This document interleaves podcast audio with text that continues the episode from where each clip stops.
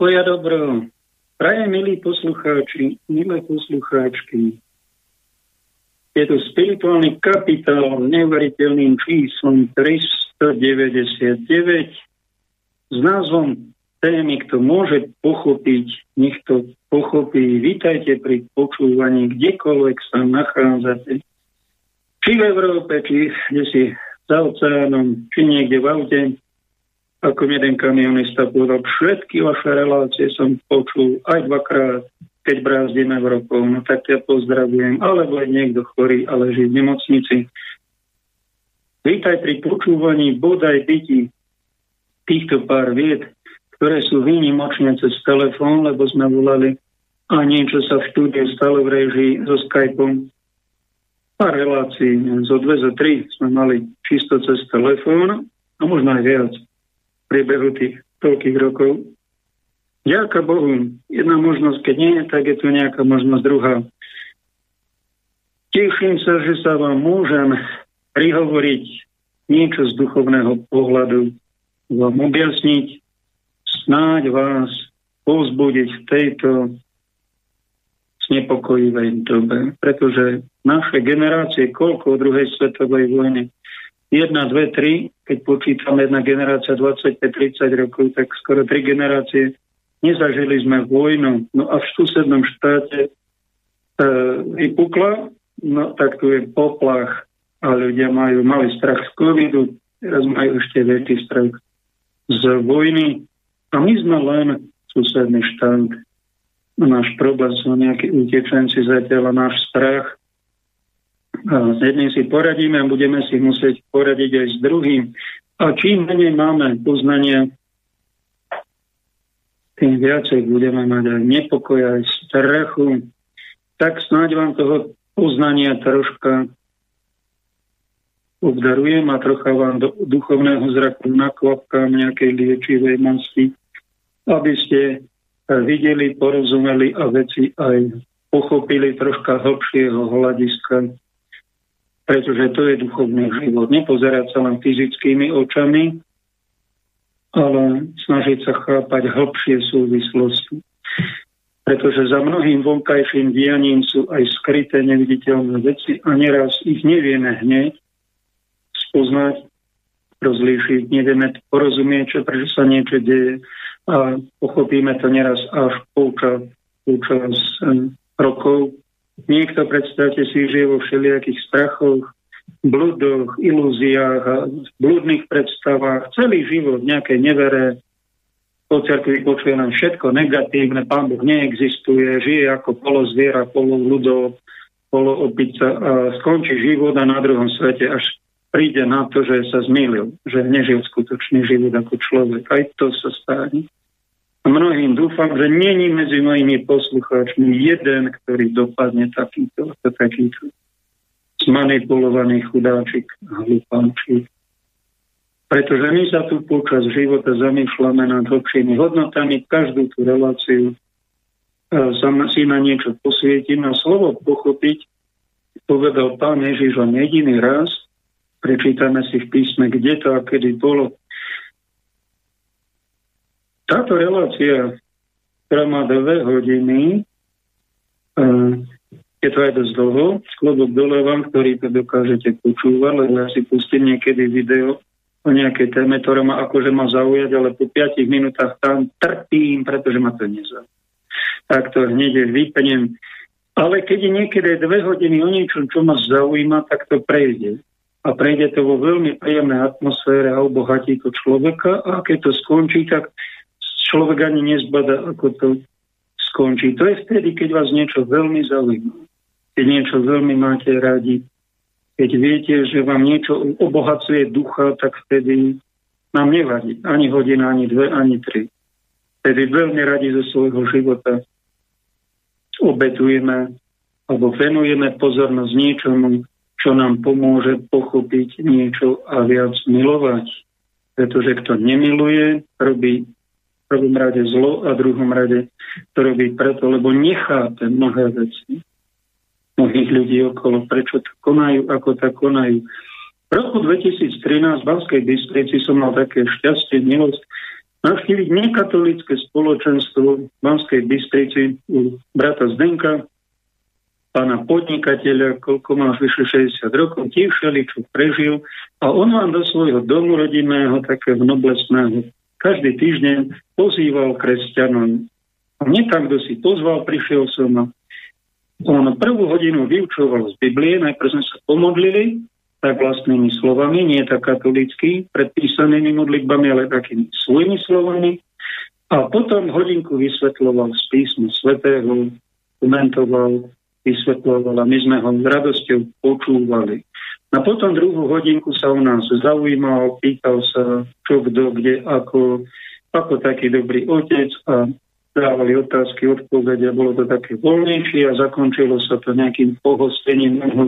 A ja som spadal, ten krásny človek, ak nás počúva Zdenko, pozdravujem ťa, alebo niekto z toho jeho spoločenstva. Mňa to obohatilo a som to tak rok chodil, každý týždeň počúvať. Bolo to pre mňa niečo nové, obohacujúce. Ja som tak badal, však to, toto není katolík, ale však on vysvetľuje to písmo presne skoro ako my. Však to je všetko rovnaké, až na nejaké malé drobnosti.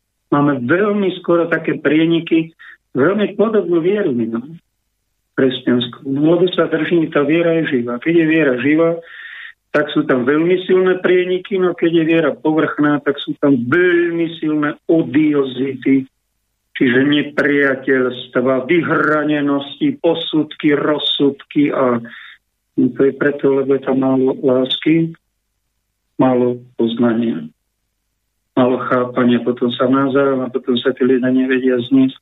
A jednu z vecí, ktorú som aj vytkol Zdenkovi pri vyučovaní, takú jednu hlavnú hovorím, celý bát, o tom sa nikde nepíše písme svetom. To Ježiš nikde nedoporučuje a hovorím Zdenko, ako toto môžeš hovoriť? Čak Biblie je napísané, prečítam si to, Matúš 19. kapitola. Ešte predtým, eh, Pristúpili k nemu farizei, pokúšali ho. Smie človek prepustiť svoju manželku z akejkoľvek príčiny, pýtajú sa učeníci. On odpovedal, nečítali ste, že stvoriteľ ich od počiatku ako muža a ženu stvoril a povedal, preto muž opustí otca i matku a pripúta sa svojej manželke a budú dvaja v jednom tele. Nepočuli ste to? Tak už nie sú dvaja, ale iba jedno telo čo teda Boh spojil, človek nech nerozlučuje. Povedali mu oni námietku. Prečo potom Mojžiš rozkázal dať prípustný list a prepustiť?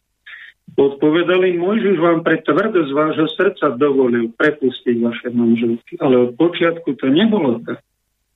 A hovorím vám, každý, kto prepustí svoju manželku pre iné ako pre smilstvo a vezme si inú cudzoloží, tu slova Ježiša. Napadlo ma, ako môže prepustiť niekto svoju manželku pre smelstvo. No pre neveru, no ale tak to by bolo cudzoložstvo, nevera. Kedy by, keby to bolo veľmi vážne, tak tedy podľa starého zákona by mal... Ale smelstvo, čo to je? Až som sa dozvedel na takomto vyučúvaní, či u Zdenka, či niekde inde, či som to čítal, každý to rôzne vysvetľuje, že to smelstvo v manželstve môže byť aj duchovná nevera. Keď niekto z kresťanstva napríklad odíde a stane sa svetkom Jehovovým a zriekne sa božstva Ježiša, aj to je duchovné vážne smilstvo. Okrádanie pána Ježiša božský titul. Alebo duchovné smilstvo môže byť alkoholizmus.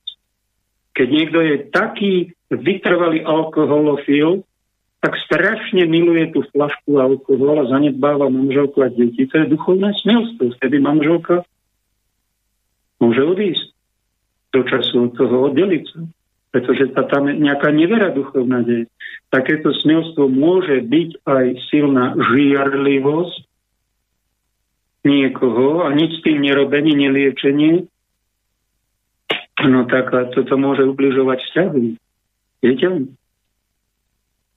Smelstvo je rôzneho druhu. My to bereme len tak, že sa dotkne kto si bradavky alebo niekto splodenie manželské dieťa. Iba toto poznáme, ale však Ježiš to hovorí troška aj obšírnejšie. A smelstvo môže byť aj keď sú nerovnodí partnery, že sa dajú dokopy Je to zámok a kľúč, ktorí ku sebe vôbec nepatria a sú kvôli sebe, kvôli, pri sebe iba kvôli majetkom, iba kvôli nejakej frajerine, alebo aby sme sa ukázali spoločnosti, alebo naplníme si samotu rýchlo, rýchlo a hoci kto príde, tak hoci kým, len aby sme sa ukázali a frajeríme sa po výletoch chodíme a duchovne ste spriaznení? Nie. No tak to je ale smolstvo. Na to pozor, pán Ježiš tu hovorí, že je tu taká výnimka, že vtedy sa môžu tí aj manželia, teda nie pán Ježiš, to hovorí jeho učeníci, Ježiš im dáva takéto kvapky na túto našu biedu, ktorá je tu už dodnes je veľa rozvodov. Upravnených a neoprávnených, už každý prípad je iný. Jeho učeníci mu povedali, keď je to takto medzi mužom a ženou, potom je lepšie neženiť sa. On im povedal, nie všetci pochopia toto slovo, iba tí, ktorým je to dané lebo sú ľudia neschopní manželstva, pretože sa takí narodili z života matky. Iných takými urobili ľudia a iní sa takými urobili sami pre nebeské kráľovstvo. Toto môže pochopiť, nech pochopí, hovorí pán Ježiš, náš majster a duchovný kráľ. Toto je jediné miesto, kde Ježiš hovorí o slove pochopiť. Schopnosť chápať patrí k človeku, rozumu, zdravému rozumu. Zviera má takú poznávaciu schopnosť obmedzenú, aj cítenie, aj poznávanie, aj to seba uvedomovanie, ako človek, to má veľmi silno rozvinuté dané a my veci chápeme, alebo potom chrápeme a nechceme to pochopiť a hlava do piesku utekáme pred pochopením alebo nezaujímame sa o hlbšie pochopenie života. A to je problém a dalo by sa povedať, potom sme končíme ako hlupáci. Nedohotovujeme sa na anielskú bytosť, nebudujeme si svoj chrám, ale trávime svoj život v nejakej kadibúdke, tam je oblepená nejakými peniazmi a máme tam obraz nejakej modly, ktorej sa klaníame. Raz je to ústredný výbor KSS a teraz ústredný výbor NVO. No a v tej kadibúdke, keď treba niečo konať, tak púšťame do gati alebo z gati a to si myslím, a niekto má funkciu a takto trávi život, tak ten nepochopil ešte na to, na čo sa narodil. Ten chrám svoj nebuduje, ale dohotovuje sa na nejakého padlého aniela, tom horšom slova zmysle a na nejaké strašidlo posmrtné e, vočistcové lepšom slova zmysle. Aj to musíme povedať, že toto tí, čo nehľadajú životnú múdrosť, ale vyznávajú rôzne hlúposti, klaňajú sa modlám, nezáleží na pravde, na rozlišovaní, čo je pravda a klamstvo, čo je etické a neetické, no tak e, dopadnú nie dobre. Ja vám tu toto dávam ako výstrahu, musím to robiť a doporučujem cestu opačným smerom dohotoviť sa na Boží chrám, na verného aniela, na bytosť, ktorá rozumie, ktorá miluje pravdu, že miluje Krista. Ako nám to povedala Svetá Terezia Benedikta z Kríža, kto miluje pravdu, miluje Krista. Aj si to nemusí ani uvedomovať. A tí, čo sme kristovci, si to už aj uvedomujú. Jedna sestri, sestra nie v Kristu, nebola veriaca, tak mi to povedala, nebola krstená, nebola k tomu vedená. Tak raz mi povedala, keď sa týka mníšky, to je hľupania tá, čo išla za mníšku. Hovorím, pani Katka, ako to rozprávate, že hlúpania, to aj tá vaša dcera mladá počuje. To veľmi nerozumne rozprávate. To je z jej pohľadu neveriaceho človeka je taká sestrička revolná hlúpania. No neviem, či som jej to naznačil, či povedal, že hlup, e, hlúpania je tá, ktorá má takýto názor. Reholná sestrička by bola hlúpaniou iba vtedy, keby bola v reholi kvôli niečomu inému, než láska ku Kristovi, nebeskému ženichovi, že by sa tam utiekala kvôli neviem čomu a nepatrila by do tej rehule, ale pán Boh by ho stvoril, aby bola vydatá, ale ona utiekla pred tým svojim mužom, tam sa schovala, hrala sa na mníšku a toho svojho partnera nechala sa potulovať a venovať sa cudzej žene, cudzím deťom. To by bola vtedy hlúpa. Ani nepoznám taký Ale teoreticky je to tak, ale prakticky tieto sestry, ktoré sú v rehuli, zasvetili sa Kristovi, má taký jednoduchý však, sú zbožné a venujú celý svoj život svojmu nebeskému ženichovi, sú veľmi múdre, sú to múdre páneny, ktoré jedno z nich sa na ňu pozeráte na obrázku dnešnej relácie, ktorá keď videla nejaký vojnový konflikt, tak sa nemodlila už len kláštore, v kaplnke, pred bohostánkom. Vyšla do ulic, nemohla sa pozerať na to vraždenie a začala prosiť. Možno medzi znepriateľnými vojakmi na kolenách Boha, Pane Bože, smiluj sa nad nami, nech je tých mŕtvych čo najmenej. Nech toto vraždenie sa ukončí. Smiluj sa, dobrý Bože. Takto dojalo tých vojakov, pozrite, ako si klakli spolu s ňou a videli v nej niečo ako nebeské zjavenie. Takú moc majú tieto duchovné ženy. Kristove sestry, že skrotia aj tie vojnové rozbesnené vášne, kde majú vojaci pokušenie iba vraždiť a znásilňovať. To je totiž vojna. Strašné niečo. Keď už sa k takému stavu dostaneme, že sa musia ľudia vraždiť, aby ako Ujko Lenin nám povedali, čo sme museli na brannej výchove na gymnáziu recitovať na pamäť, Vojna je pokračovanie politiky inými prostriedkami. A povedala lepší citát, učiť sa, učiť sa, učiť sa. Tento citát hlboko s ním súhlasím, ale s týmto druhým, no tak to je bieda, keď to je takto že musíme mať aj vojny. Tak tieto sestry reholné, mal som taký pocit v jednej škole, kde bolo 20 besných detí, pubertiakov a nevedel som tam ani prísnym slovom nič Hovorím, Bože, toto je tu veľmi nepríjemné. Jeden pán farár Bojniciach Ferko som ho navštívil a hovorí, ešte ja kniažské povolanie milujem, je to krásne, tak som rád kniazom, ale keď chodím do tej školy Bojnice, to bolo pod Bojnickým zámkom, ja chodím ako zbytý pes, vyčerpaný energeticky z tej besnoty tých mladých ľudí. Strašné je to, ja to nevládzem robiť. Zažil som. Som tak rád, že vyučujem v rádiu. Ja som kolegom, peniazom na rekolekciách povedal. 12-hodinová služba v nemocnici, kde dýchate ťažký nemocničný vzduch a máte tisíc pacientov nad sebou a 2000 zamestnancov na starosť.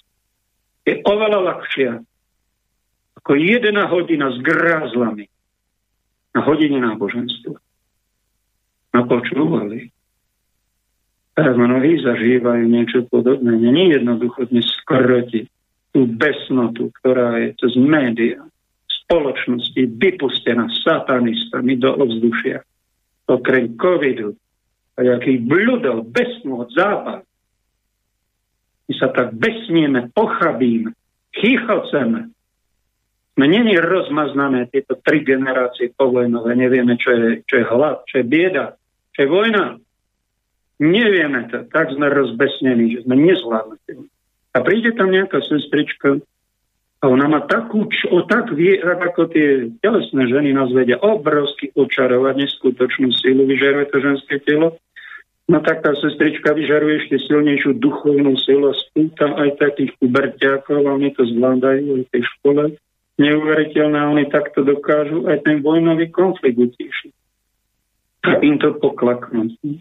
To je duchovná sila ženy.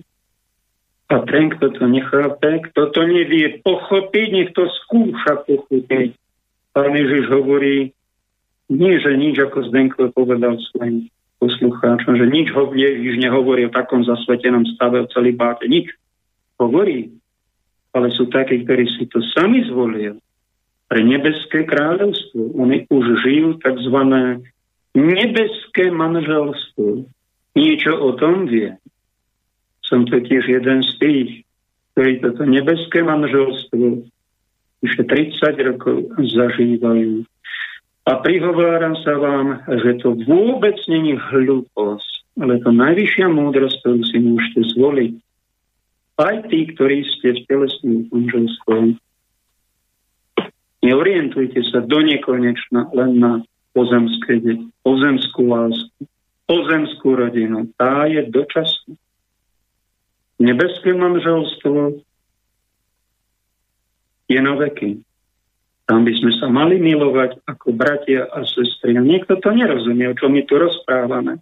Pre neho sme idioti, sme hlupáci, sme vyšinutí, sme setci, pretože nemáme pozemské deti, No a však môžeme mať aj duchovné deti.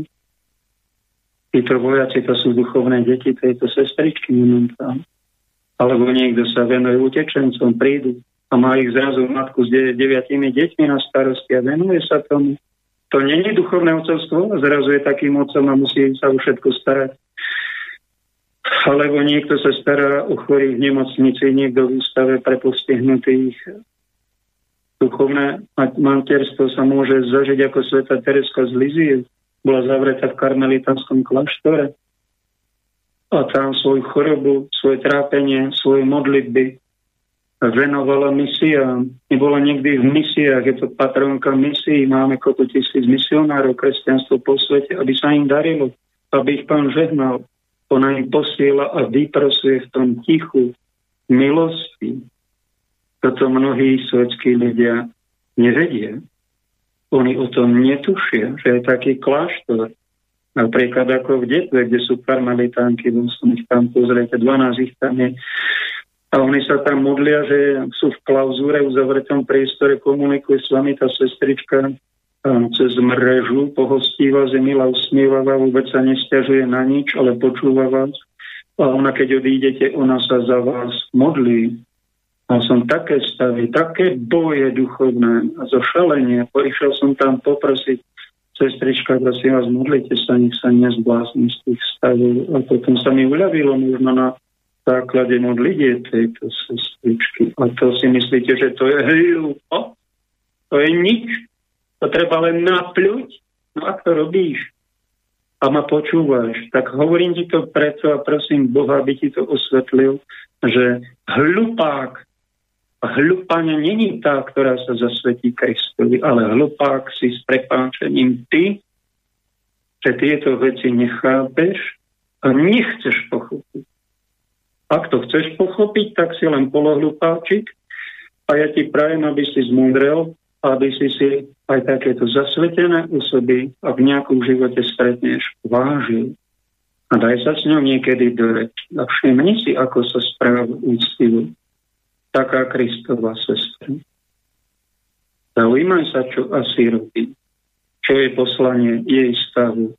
Že ona, keď zoberie ten svoj život vážne, zoberie si Krista za svojho ženicha a modlí sa za celý tento svet hriešne, tak ona robí niečo veľmi dôležité. O tom, že sú tu nejaké elektrárne jadrové, či veterné, či aké, to viete, že bez toho sme hotoví všetci, keby vypli elektrárne keby sa vypli rehole, to sú duchovné elektrárne, kde sa vyrába nie hociaká energia, ale Božia milosť, Boží štít na tou krajinou. Tá krajina bude ochráňať aj pred bombami, aj pred vojnami, pred hrôzami. Ak to tá krajina mať nebude a nahromadí sa tam z tej veľkej masy miliónovej negatívna energia, prídu tam vojny, Také vojny boli v histórii ľudstva. 14 tisíc vojen som sa dopočul. Kde sa vraždí, zabíja, znásilňuje, rabuje. Ak niekto neverí v peklo, tak nech sa o nejakú vojnu zaujíma. Hneď sa dozvie, čo to peklo je. A má aj pozemskú porobu. Katastrofa. Rvoza. Vojny sú preto, lebo pokračuje politika úplne inými prostriedkami. Ekonomicky to najprv a potom je to takto surovo, a bomby hádžu. Keby na nejaké, eh, iba na nejakých vojenské objekty, ale horšie, keď sú tam že civilné obyvateľstvo a keď ženám, deťom sa ubližujú. To je už peklo na druhú, na tretí. To už není dobre. Tí, ktorí sme trocha duchovní a prídeme do nejakého ticha, my sa tam nenudíme. Mi jeden ministrant prišiel povedať, čo tam vy na tej fare robíte? Vy sa tam asi nudíte, čo? Ja som hneď vedel, že on sa nudí. Chudá. Odkedy slúžim vyše 30 rokov v duchovnej službe, ja sa nenudím. Pamätám to, keď som bol v puberte, že som sa nudil. Ale keď som začal hravať basketbal a roztačil som to s pošportom, už som sa nenudil. A, a čo, keď prídem teraz duchovné veci riešim, tak sa nenudím tiež vôbec, pretože ma inteligentný človek si vždy niečo nájde, ako vie pracovať a vôbec není sebec. On myslí na iných. On sa za iných aj modlí. Neraz za nich aj trpí. A vyprosuje im požehnanie. Ja vám tu hovorím, to vám v iných reláciách asi nepovedia. Beda tej krajine, ktorá nemá ochranný duchovný štít, ktorý mu vyprosujú Bohu zasvetené osoby, bratia a sestry, či reholnice, či kňazi, či poctiví kresťania, alebo trpiaci ľudia. Pretože tí, ktorí sa modlia trpia s Kristom tento ochranný štít vytvárajú a cítia, že robia niečo veľmi dôležité, keď sa buď modlia tri ružence za deň, budeme mať také hostia posledné relácie, ktorí sa im modlia štyri, alebo sú na Svetej Omši prítomní, alebo hovoria, zoberú si žalmy a hodinu, dve sa modlia za, aj za iných a vyprosujú Božími milostiami ochranu duchovnú pomoc. A keď príde aj nejaký socializmus, aj nejaká vojna, tak to zmierni tak, že o tom mnohí ľudia ani nevedia. To je na základe toho, že sa tu kde si si modlí. A preto niektoré sestry cítia sa nevydať, niektorí bratia tu už aj z dorehole do kniažského stavu a nevenovať sa len pozemskej rodine, ale sa tak za Bohu zasvetia. A je to potvrdené aj Svetým písmom, pán Ježiš o tom hovorí, že budú takíto ľudia, ale nech to nie je nejaká umrlina. Nech sa to nenanúcuje. Raz prišiel za mojou mamou chodil pravidelne jeden z pacientov, narobila lekárku pri vidzi. A jeden z tých pacientov, taký bol vďačný, Joško sa volal, usmievavý, milý pán, pani doktorka, pri, priniesol som vám hríby.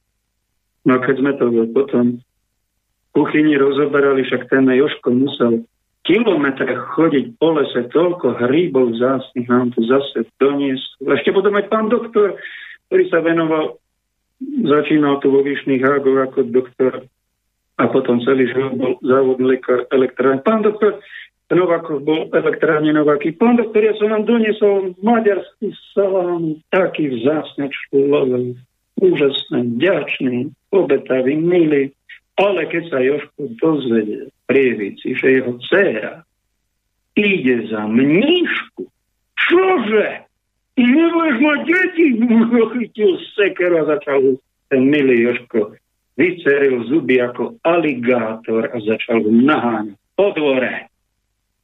Pretože mu prekazil aj jeho plány. No tak ale Joško sa tak nemá. Prečo takto? Však to treba skúmať. A to dievča, aj to, to dieťa, to není tvoje dieťa pre Boha. To je Božie dieťa viac ako tvoje. Tvoje len tak na 1%. A keď je už dospela, tak mu nediriguj, ale jej pomáhaj. A keď sa ona rozhodne ísť do kláštora, tak jej na pomôž. Pretože to sú tí najzácnejší medzi nami, ktoré bez lásku od Bohu.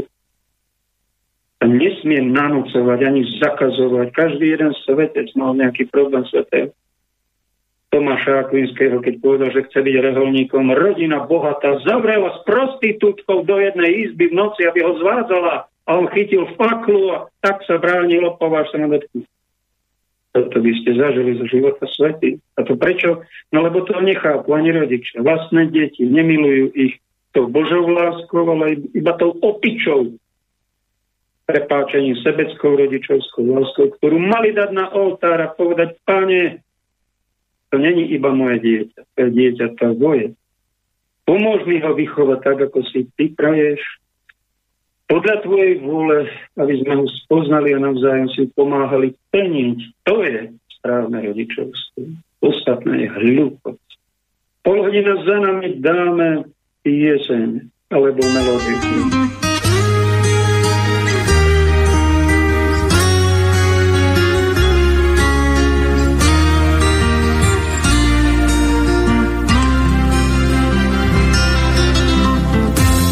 Nádherná, celá z pavých per. Nikdy jsem krásnější neviděl. Když byl si s ní tak zvláčnou náladou, si splul jak vzducholodí nad hlavou. Je to pryč a není o co stát.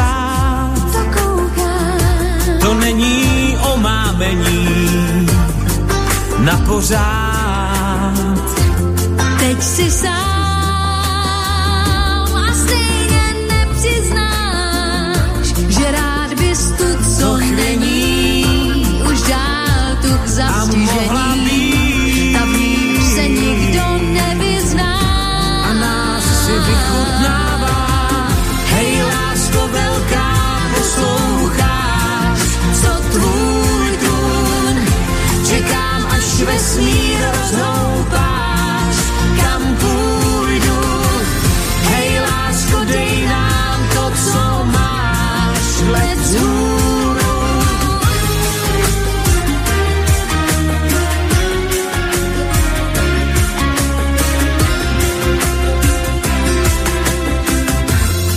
prej se má spíš zůstat nad věcí, neříkat na čem nejvíc ti záleží.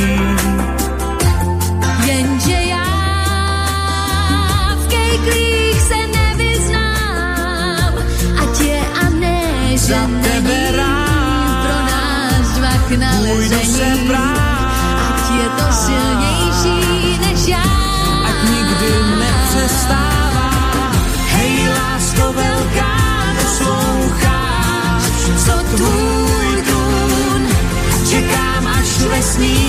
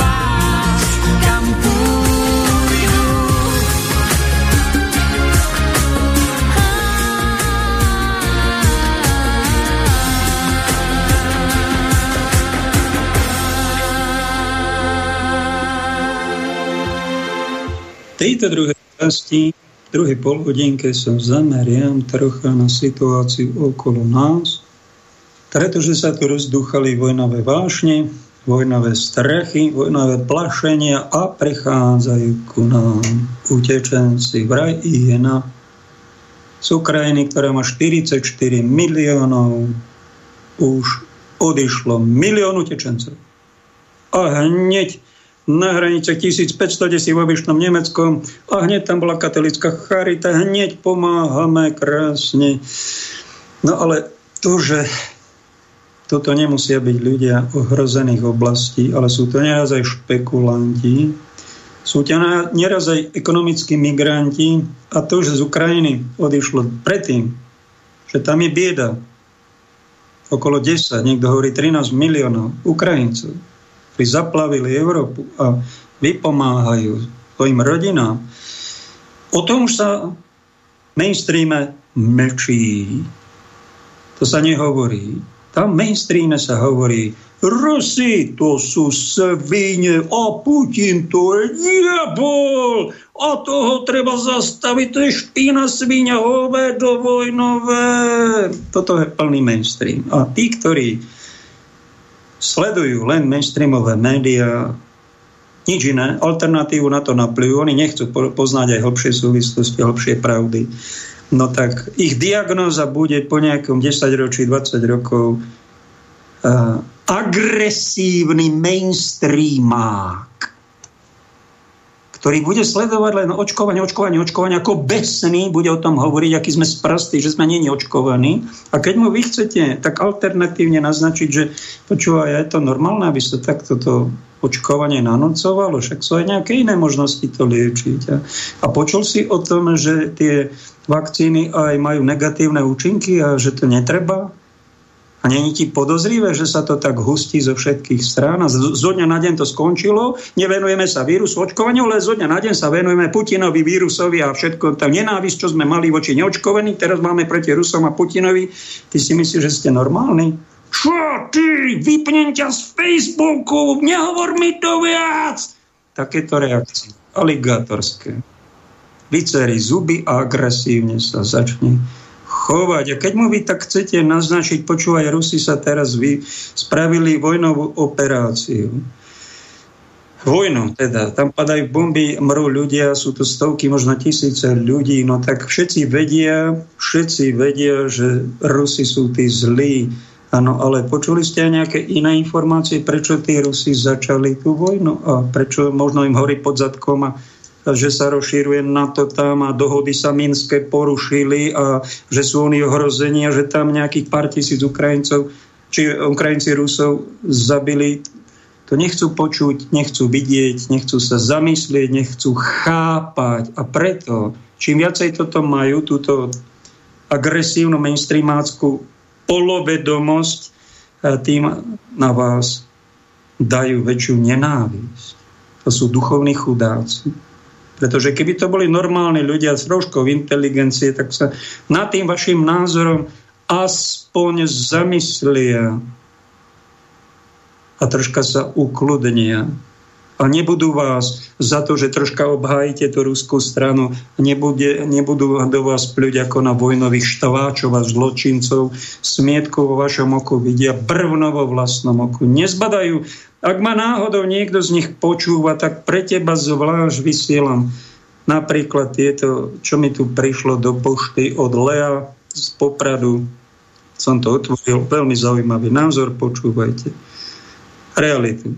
Čo vám určite mainstream nepovie. nepovie. To len my v alternatíve, dokým nás nevypnú, do tým vysielame.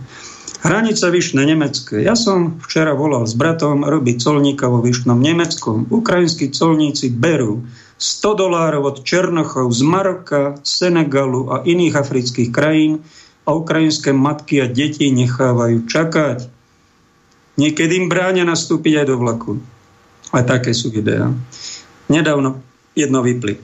Slovenskí colníci majú nariadenie vraj, že týchto utečencov z arabských krajín nesmú vracať naspäť všetci takíto utečenci v úvodzovkách tvrdia, že sú študenti. Ja, študenti. Oni netopier, to sú nádherné rozprávky a bajky pre dospelých. Často idú s jedným plecňakom a v žabkách. Na lodi ich dovezú cez Turecko, tam ich prevezmú ukrajinskí prevádzači, s dodávkami ich dovezú na hranicu vo Vyšnom Nemecku sobotu mal brať dennú zmenu, Černochov bolo asi 10. Z nedele na pondelok mal nočnú a vybavili ich viac ako tisíc. Lebo tí desiati dali info, že sa tu dá prejsť bez problémov a že na hranici to vyzerá ako na jarmoku.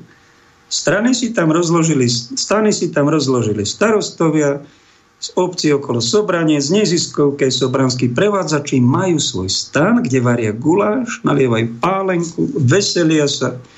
Ako na jarmoku. Áno, čítaš dobre. Prevádzači zo Sobraniec, ktorým osobne poznám. Toto neukáže ani jedna televízia. Ďakujem, brat Leo, za takýto dobrý tip. Toto vysielame my, pro, vraj proruské médiá, a my sme putinofilovia a my sme tí škodní a povypínajú nás, ak nás náhodou vypnú a ľudia budú nešťastní v alternatíve. Viete, čo ja urobím? Páne, ďakujem ti. Vydržalo to 399 relácií, skoro 8. Ďakujem. Keby ma vyplia na konci života. Povedal som, že som bol povinný povedať a toto, čo vysielam, aj z toho spoločenského hľadiska uh, som povinný niekedy aj napomenúť. Odvysiela, prosím vás, hovorkyňa Ruska, taká fešanda, tak ministerka zahraničných vecí Ruska, Zacharovová, tak toto zverejnila. Čo určite vám hlavné prúdové médiá zatajujú. A tým robia zločin. Zločin poloinformovanosti. Kde boli všetky krajiny a ich verejnosť 8 rokov? keď prebiehala vojna, akým spôsobom odsudili vraždy najmenej 13 tisíc ľudí za tieto roky. Dopočul som sa v Odese. 40 ľudí dali do kostola, ten kostol zapálili. Riešil toto západný svet? Mlčalo sa o tom. My v alternatíve sme to vykrikli. My. Hlupáčikovia. Však Rusko vojnu nezačalo, Rusko vojnu končí. Rusko celé tie roky vyzývalo svetové spoločenstvo, aby sa postavilo na odpor plánovitej likvidácii obyvateľstva Donbasu. Ide o milióny ľudí, ktorí každý deň strácali svojich blízkych a žili v pivniciach, kde sa skrývali pred ostreľovaním. Nikto z tých, ktorí teraz kričia v civilizovaných krajinách, Nikdy nevyšiel ani na jedno zhromaždenie na podporu nevočeného obyvateľstva Donecka a Luhanska s požiadavkou zastaviť toto krvi prelievanie. Svet mečal. A ja dodávam, tí, ktorí mlčia pri zločinoch, aj v médiách, aj v politike, aj v cirkvách, budete za to mlčanie spolu zodpovední. Beda tým, čo páchate neprávosti, povedal Ježíš. Či na jednej, či na druhej strane. Toto submisívne mlčanie svetového spoločenstva, ignorovanie krvavej katastrofy, ktorá bola výsledkom protiústavného prevratu na Ukrajine v roku 2014, spáchaného za priamej účasti USA, EU, Nemecka, Polska, Litvy, Estónska, Lotyšska, ďalších krajín NATO, len povzbudzoval kievský režim, aby pokračoval v likvidácii vlastného obyvateľstva. Experimenty NATO a ohlušujúce mlčanie západnej verejnosti to sú príčiny humanitárnej a politickej katastrofy. V Európe toto bolo potrebné ukončiť, keďže Západ odmietol viesť akékoľvek rokovania a vítal agresívne vyhlásenia priame hrozby kievských bábok na adresu Ruska. Keď toto náhodou by niekto, nejaký web zverejnil, je to zatiaľ na Facebooku nezablokované, keby to niekto zverejnil, tak ho za, z, vypnú ako proruský web. V tejto vojne ste na strane agresora. Začalo to aj v Čechách, pokračuje to aj tu. Ak nás náhodou vypnú za takéto iba informovanie, ja sa tu nenadchýnam ruskými nejakými intervenciami vojenskými. Poslal Janko mi ďalší mail, kde o druhej svetovej vojny Rusko urobilo vraj 22 rôznych vojenských operácií, ktorých zahynuli tisíce, možno 10 tisíce ľudí. Je mi to ľúto. A za toto Rusku ja netlieskam. Ale keby ste si pozreli na inom alternatívnom webe zase čo urobila Amerika, USA, tá najslobodnejšia krajina na svete. To sú tí najväčší kresťania tam, najväčší, najväčší boháči, najväčší frejri. politickí a kingovia, tak tí urobili 20, za 22 rokov pred Trumpom 22 vojen. A viete, koľko tam zahynulo ľudí v tých vojenských operáciách vedených USA a NATO? 11 miliónov ľudí, väčšina civilistov. Zaujíma vás to vôbec? Ak niekto nepočúva alternatív, ale iba mainstream, ten o tom absolútne nič nevie, ak ma niekto z nich počúva, tak ti toto som povinný oznámiť. To neznamená, že ja teraz nenávidím Ameriku a plujem na všetko aj do, dobre, čo tam je, alebo že propagujem iba Rusko a nevidím tam nič zlé. Ak, ak mi toto ty podsúvaš, ty si idiot. Ja sa snažím byť neutrálny. Snažím sa mať nejaký nadhľad. Ako duchovný človek ja vojne netlieskam, hoci Jan Pavel II povedal, že my nie sme pacifisti, my nie sme pacifisti. Že církev požehnáva aj seba obrannej vojny a keď bola vojna v Iraku v 2002 pred 20 rokmi, tak to zakázal tej Amerike, aby tú vojnu nerobila. Oni to urobili. Vyvraždili tam 500 tisíc ľudí. Do Sýrie ďalších 500 tisíc ľudí zavraždených. Krajina rozvrátená, islamský štát. Pacifikovali to Rusi nejak. Skončili ten konflikt tam. Hrôza. O tomto mainstream mlčí. Pretože Amerika to není hociaká krajina, to je posvetná krava, ktorej sa treba kláňať a hlavne tej zahraničnej politike. My tomu nerozumieme, však my sme všetci sprostí. A keď milión ľudí tam sa vyvraždí, my o tom nemáme právo nič kritizovať. To len Rusko, keď zabije tam niekoľko sto alebo tisíc ľudí, na nich treba napľuť ako agresorov a treba sa kláňať posvetnej krave. Ako v Indii, tam, keď ide plno naložený ľuďmi vlak a tam krava, keď príde na kolajnice a ide po tých kolajniciach, tam všetko sa zastaví. Nikto sa nesmie tej poslednej kravy dotknúť, pretože krava to je u nás ako sviatosť oltárna. Tam sa všetci hinduisti kláňajú matke života posvetnej krave. No a toto je rozum? No toto to, to, to robia hinduisti. A toto robia ďalší hlupáci a mega hlupáci, že sa klaňajú nejakej mocnosti, pretože sú na výplatnej páske nejakej zahraničnej firme proamerickej, tak oni nehovoria nič zlé o Amerike, o ich agresiách, o ich vojnách, nič. Ale vrhnú sa na druhú stranu a tam vidia všetko zlé, tam to nafúknú emocionálne. Kto, kto im niečo chce vysvetliť, toho znenávidia. Tak pozor, pozor, je to pôstna doba tak sa troška kroďme v tých svojich vášniach, pudoch a primitívnych posudkoch a rozsudkoch.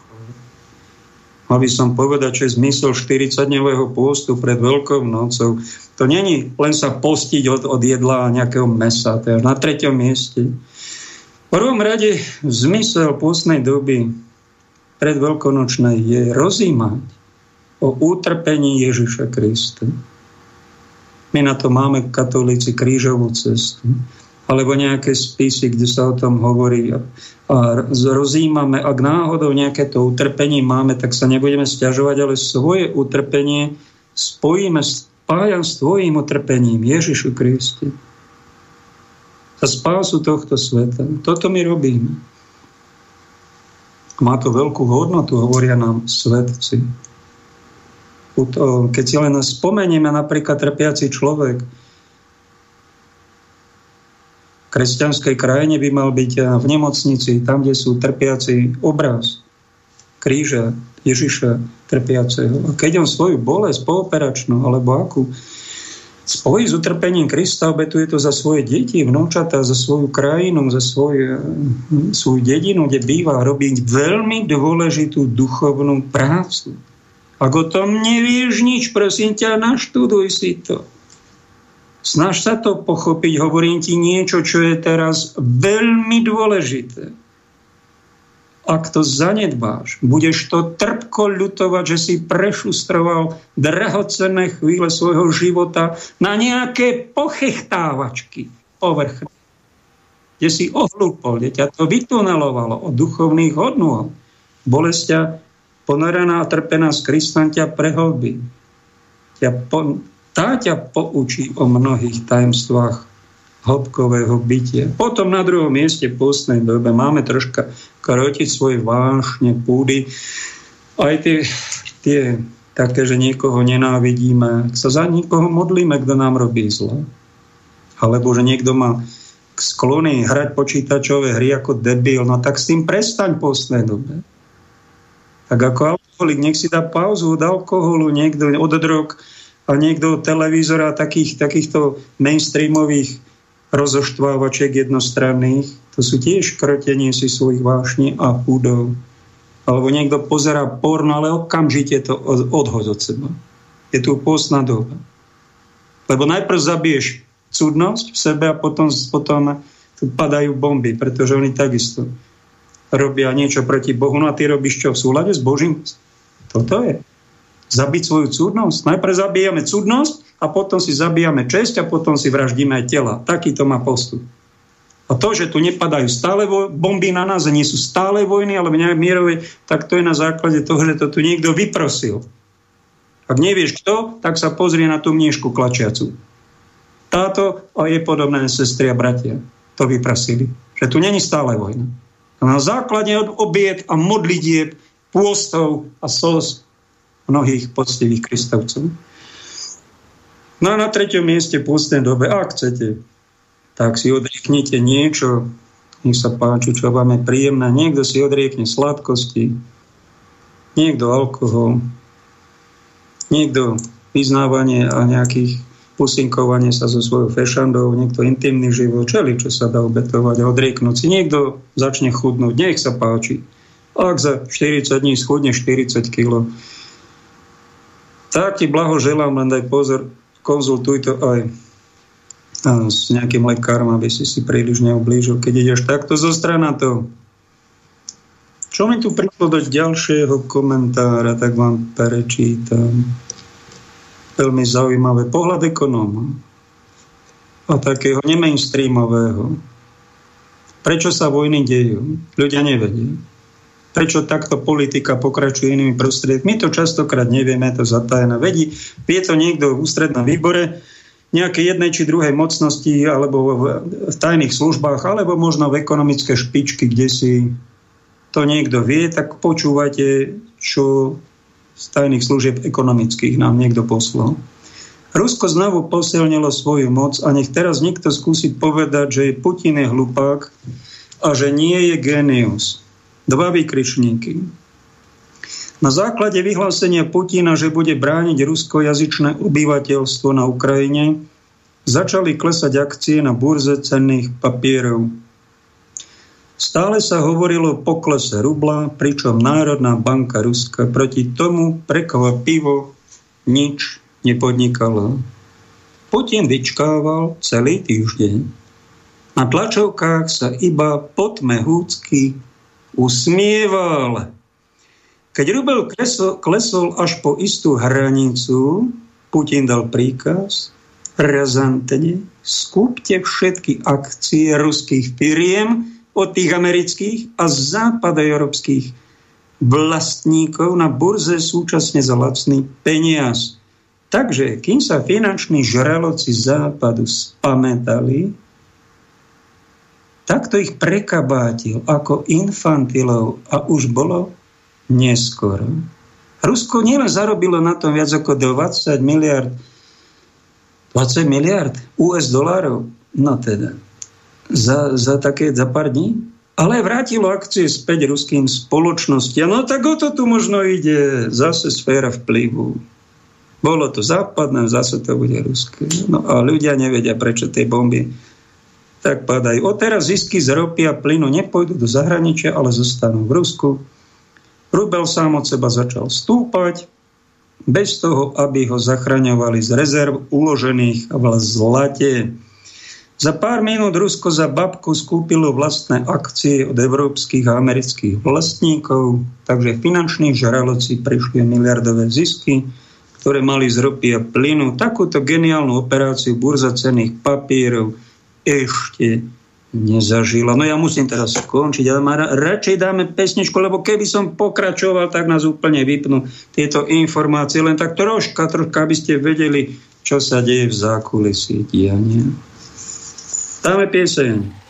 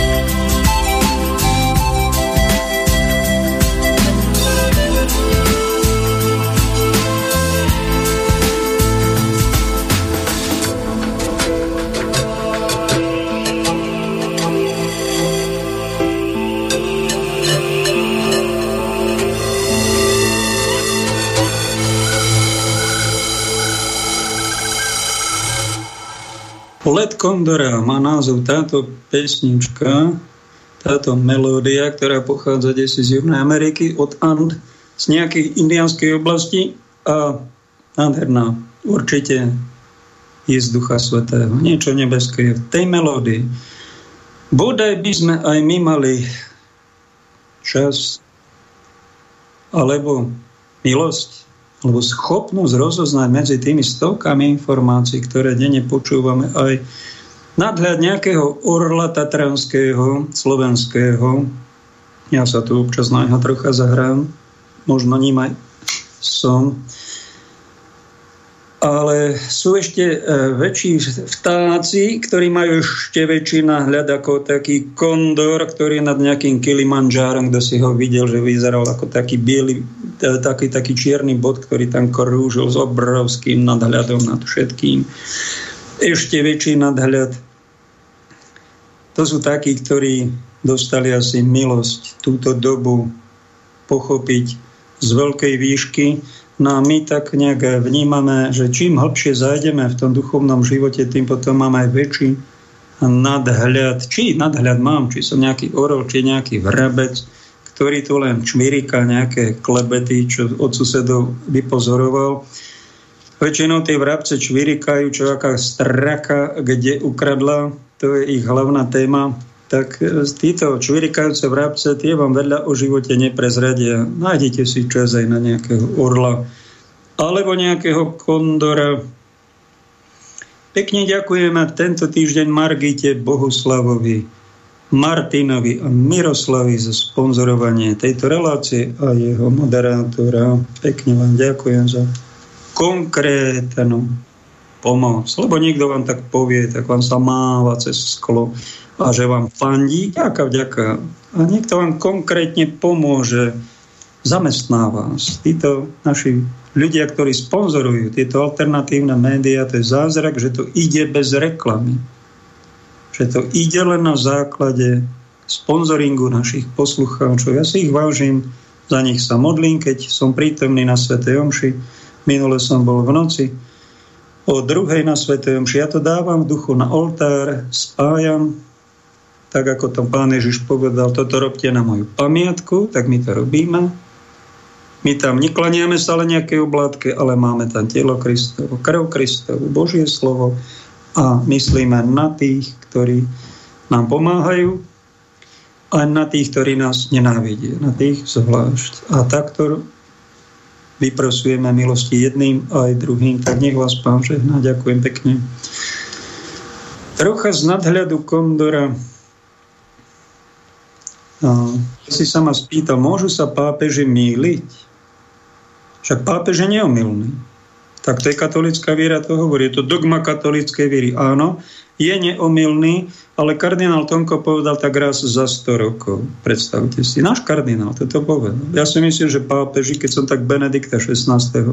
sledoval, však ten je neomilný v každom prejave aspoň trikrát.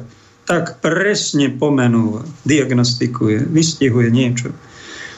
Pápeži nie sú neomelní úplne vo všetkom, ale vo veľmi vážnych veciach života a viery, keď sa povie, že či sa môžeme dotknúť nenarodeného dieťaťa, nesmieme. Pápež hovorí, to je hriech.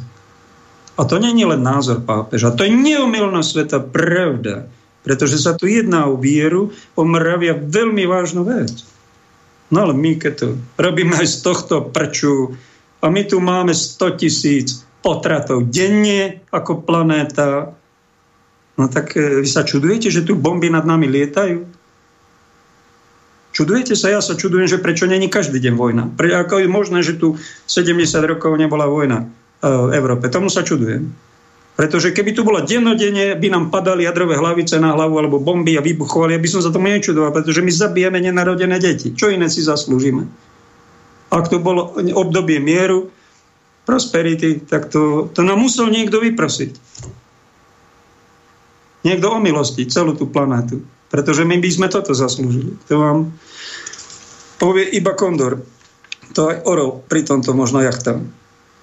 Povedal vám niekto napríklad takú vec, že chodia tu Ukrajinci a prvé, kto tu nastav, vypukla vojna, nejaká operácia, hneď z Úžhorodu rom, plné autobus rómskych žien a detí a išli na Slovensko. A my hneď hotelové ubytovanie, nech sa páči. A darčekov kopu, ešte aj lekárov, psychológov, prekladateľov, utečenci. No ale keď idete medzi tých utečencov, tak čo im chýba?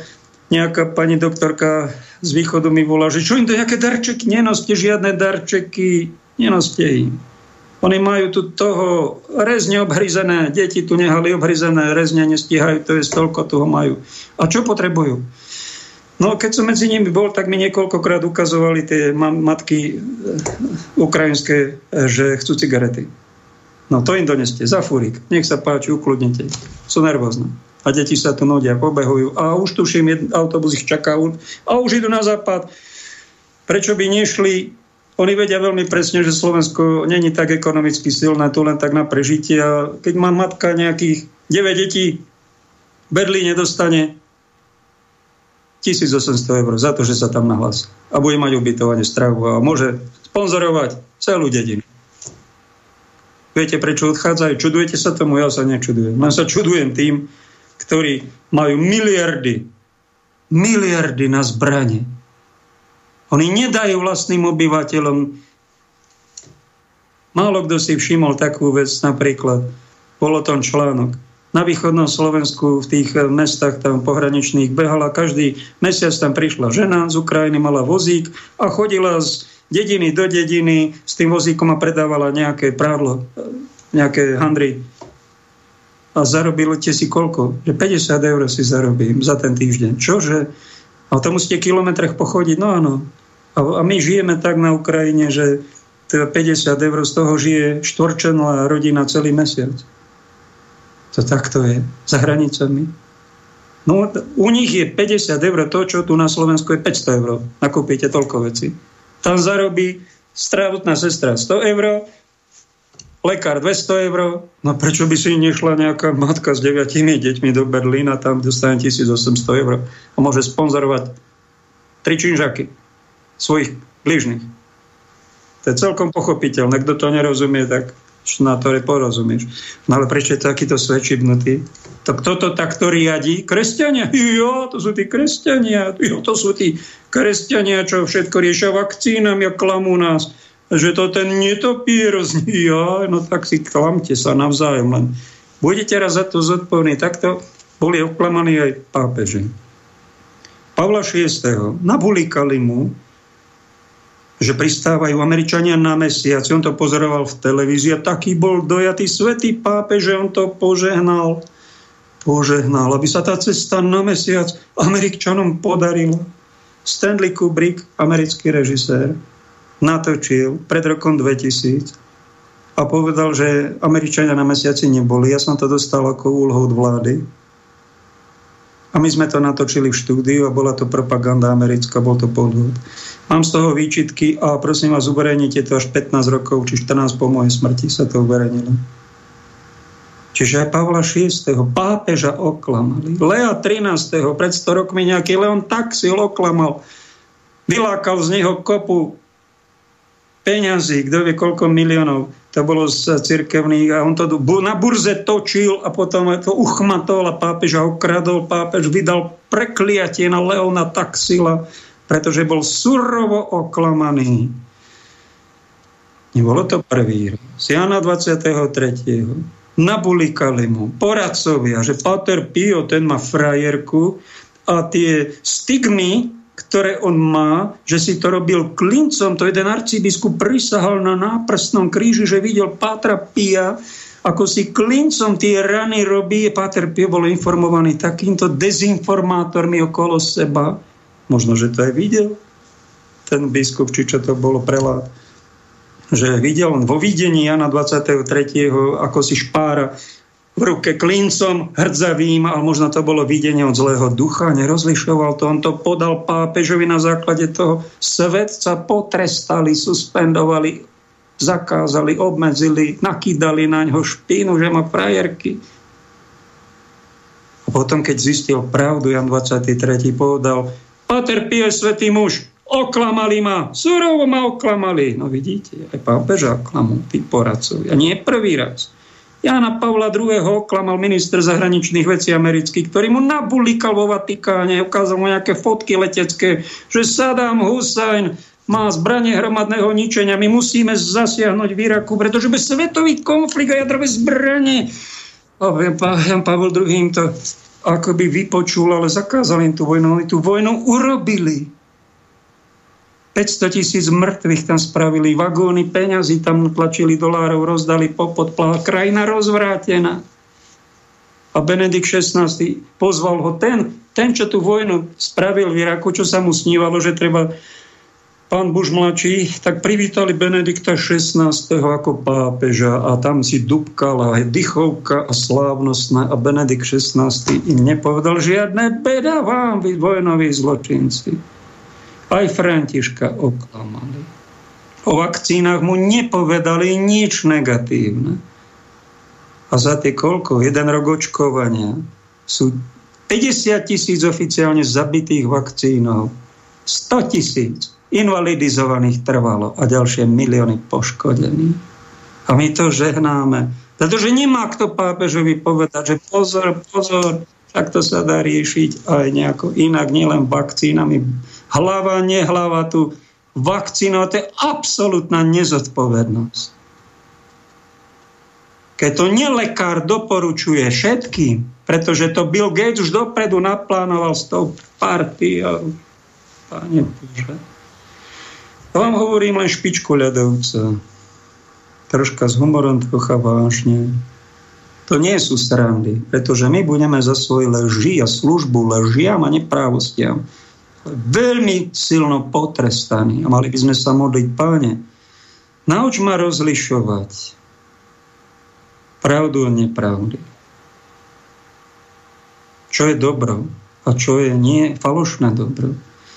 Prosím ťa, aby som nedal ani sympatiu nejakej nepravosti Stráž moje srdce, ochraňuj ma.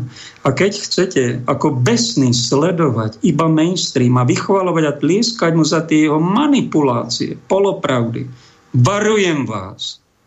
Mainstream není v rukách Božích.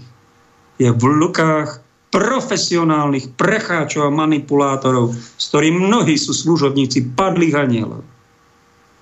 Nehovoria vám celé pravdy. A my na nás napľujete v alternatíve, čo sa ako tak mnohí amatérsky snažia, ale a mnohí to prestrelia, nemajú veci overené, ale majú srdce, ktoré ešte nezdochlo.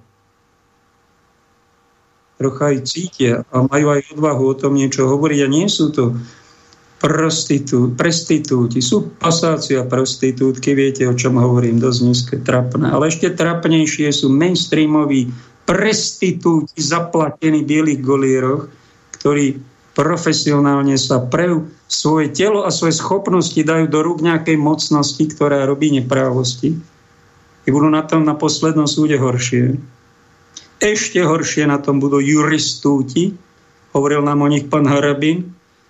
To sú sudcovia, ktorých podplatení rozhodnú a prikryjú nejaké mafiánstvo, poškodia ešte viac toho, kto je skutočne poškodený. To sú juristúti. Beda im.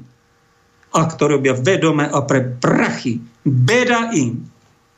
Najhorší na tom budú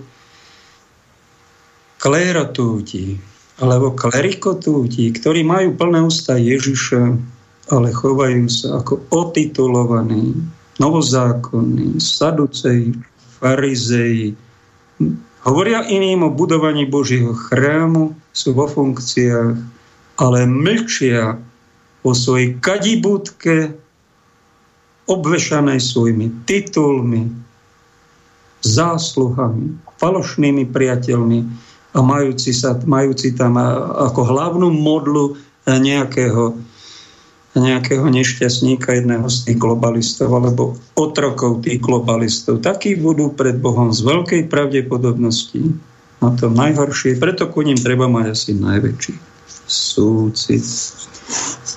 Keď som počúval Pavla Kamasa, ten mi poslal ďalší poslucháč, pošlem, dáme si ho ako ukážku. To je vydavateľ z Brna, ktorý sa trocha zaoberá 20 rokov trocha tým globalizmom a posvietení si na tom, kto nám tu vládne, pretože Apoštol Ján už povedal pred 2000 rokmi, Celý svet je v moci zlého a my vidíme, že to stále trvá. Svet je v duchovnej vojne. A mainstream, jeho najväčší hriech je, že nám o týchto nosatých pracháčoch a vládcoch tohto sveta, ktorí už nabrali, sú tak silní po 200 rokoch špekulovania, sú tak silní, že už otvorene hovoria vlastne, čo majú, aké plány s ľudstvom, a aké sú tie antikristovské ich plány a idú krok za krokom, aby sa tie plány naplnili. My o tom v alternatíve informujeme tak, ako sa nám dá. Myslím si, že k tejto téme sa nám táto ukážka veľmi hodí. Prosím Petra v režii, teraz udajme. Já se chci spíš zeptat, eh, co vy si myslíte, že zatím vůbec je? Za covidem jako takovým. Co se zatím skrývá? Pavlíku schválený. Tak, mý předřečníci si dovolili začít trochu víc ze široka. Já zůstanu ve stejných kolejích. Uh, teď to neberte jako nějaké chlubení, ale jako suché konstatování faktu, ale uh, já, když jsem uh, začal vnímat první zprávy vlastně na skonku, na skonku prosince 2019 a na začátku ledna 2020, tak moje první reakce nebo jak se budu chránit, a jestli umřu zítra nebo pozítří, kdy to sem přijde, ale říkal jsem si, konečně to přišlo. Protože nevím, jestli to mé publikum, se kterým jsem si tady měl možnost ještě před diskusí trošku popovídat, kteří znají můj projekt o virus tu nejde, um, ví trošku moji minulost, ale já už se um, posledních 20 let zajímám o, zejména o historii a studuji velmi pečlivě historii um, Evropy um, první poloviny 20. století, zejména se zaměřením na Německo. A postupně jsem se dostal až do oblastí, které mě dovedly k mé práci, kterou jsem potom profesionálně začal dělat někdy kolem roku 2011. Začal jsem vydávat texty, překládat texty, měl jsem za to potom nějaké soudy a tak dále. A všechno, je to, všechno mě tohle to dostalo v podstatě, aspoň z mého pohledu, k jádru věci. To, co se tady děje, není, není v podstatě vůbec nic nového. Je to důsledek vývoje a politických, geopolitických, um, mocensko-strategických cílů, operací um, určitých, určité vla, světové vládnoucí garnitury, když to takhle řeknu velmi otevřeně, která na tom pracuje téměř 200 let. A za posledních 100 let, uh, já můžeme to datovat třeba například založením Fedu, to, byla takový, to byl takový první triumf, v podstatě jedou stejnou linii vzestupnou, která vede k tomu, co zažíváme dnes, což je ten jejich finální eh, triumf té takzvané světové vlády, které se tady všichni smáli posledních několik desítek let. Eh, to byl v podstatě taková ta taková ta největší spiklenecká teorie, když jste chtěl být okamžitě za blbce, tak jste někde řekl, že existuje světová vláda a byl jste okamžitě za blbce, ať jste byl kdokoliv. A najednou jsme to viděli v lednu a v únoru, kdy se ta takzvaná světová vláda poprvé odhalila svoji masku, poprvé odhodila svoji tvář, poprvé vlastně vystoupila z poza kulis na tu rampu toho pódia a ukázala se v plném světle reflektorů.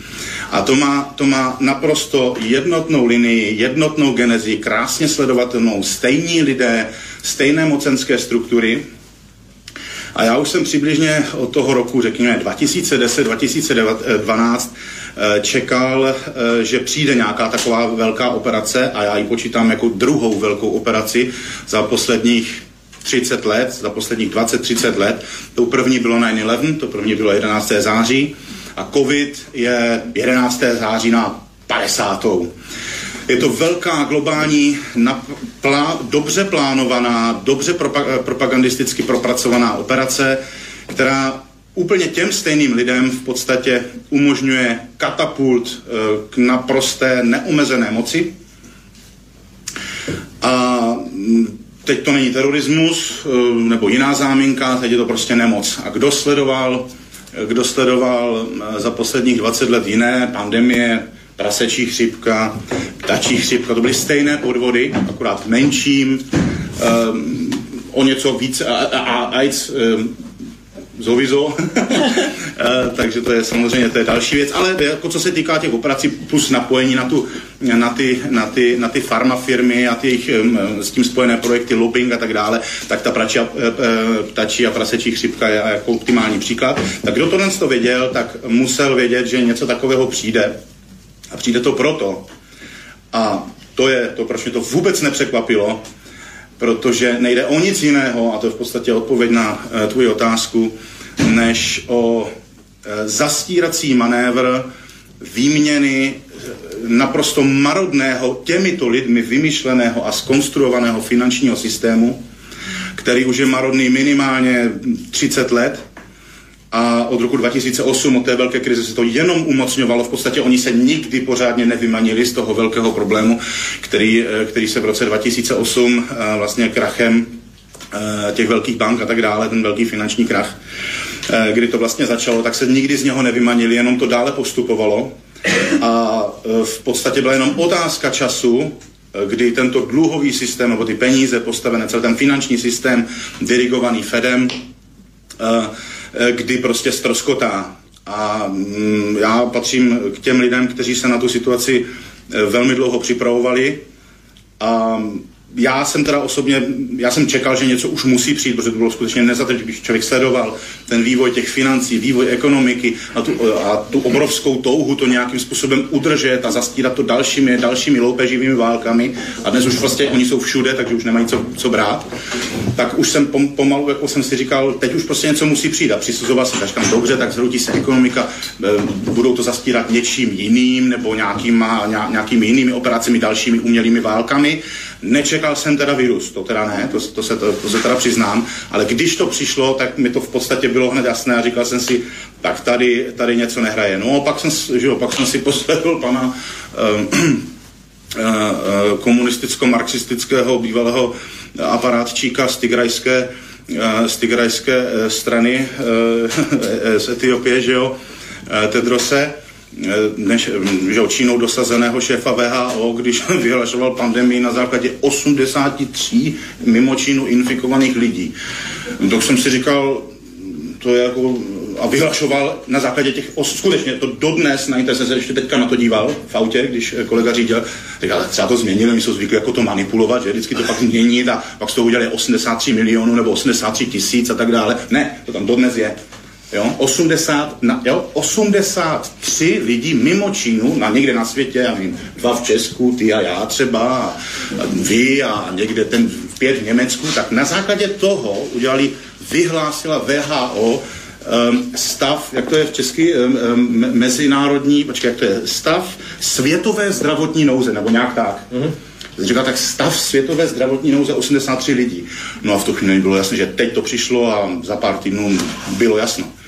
Takže, takže z mého pohledu je to naprosto jasná operace, naprosto epochálních rozměrů.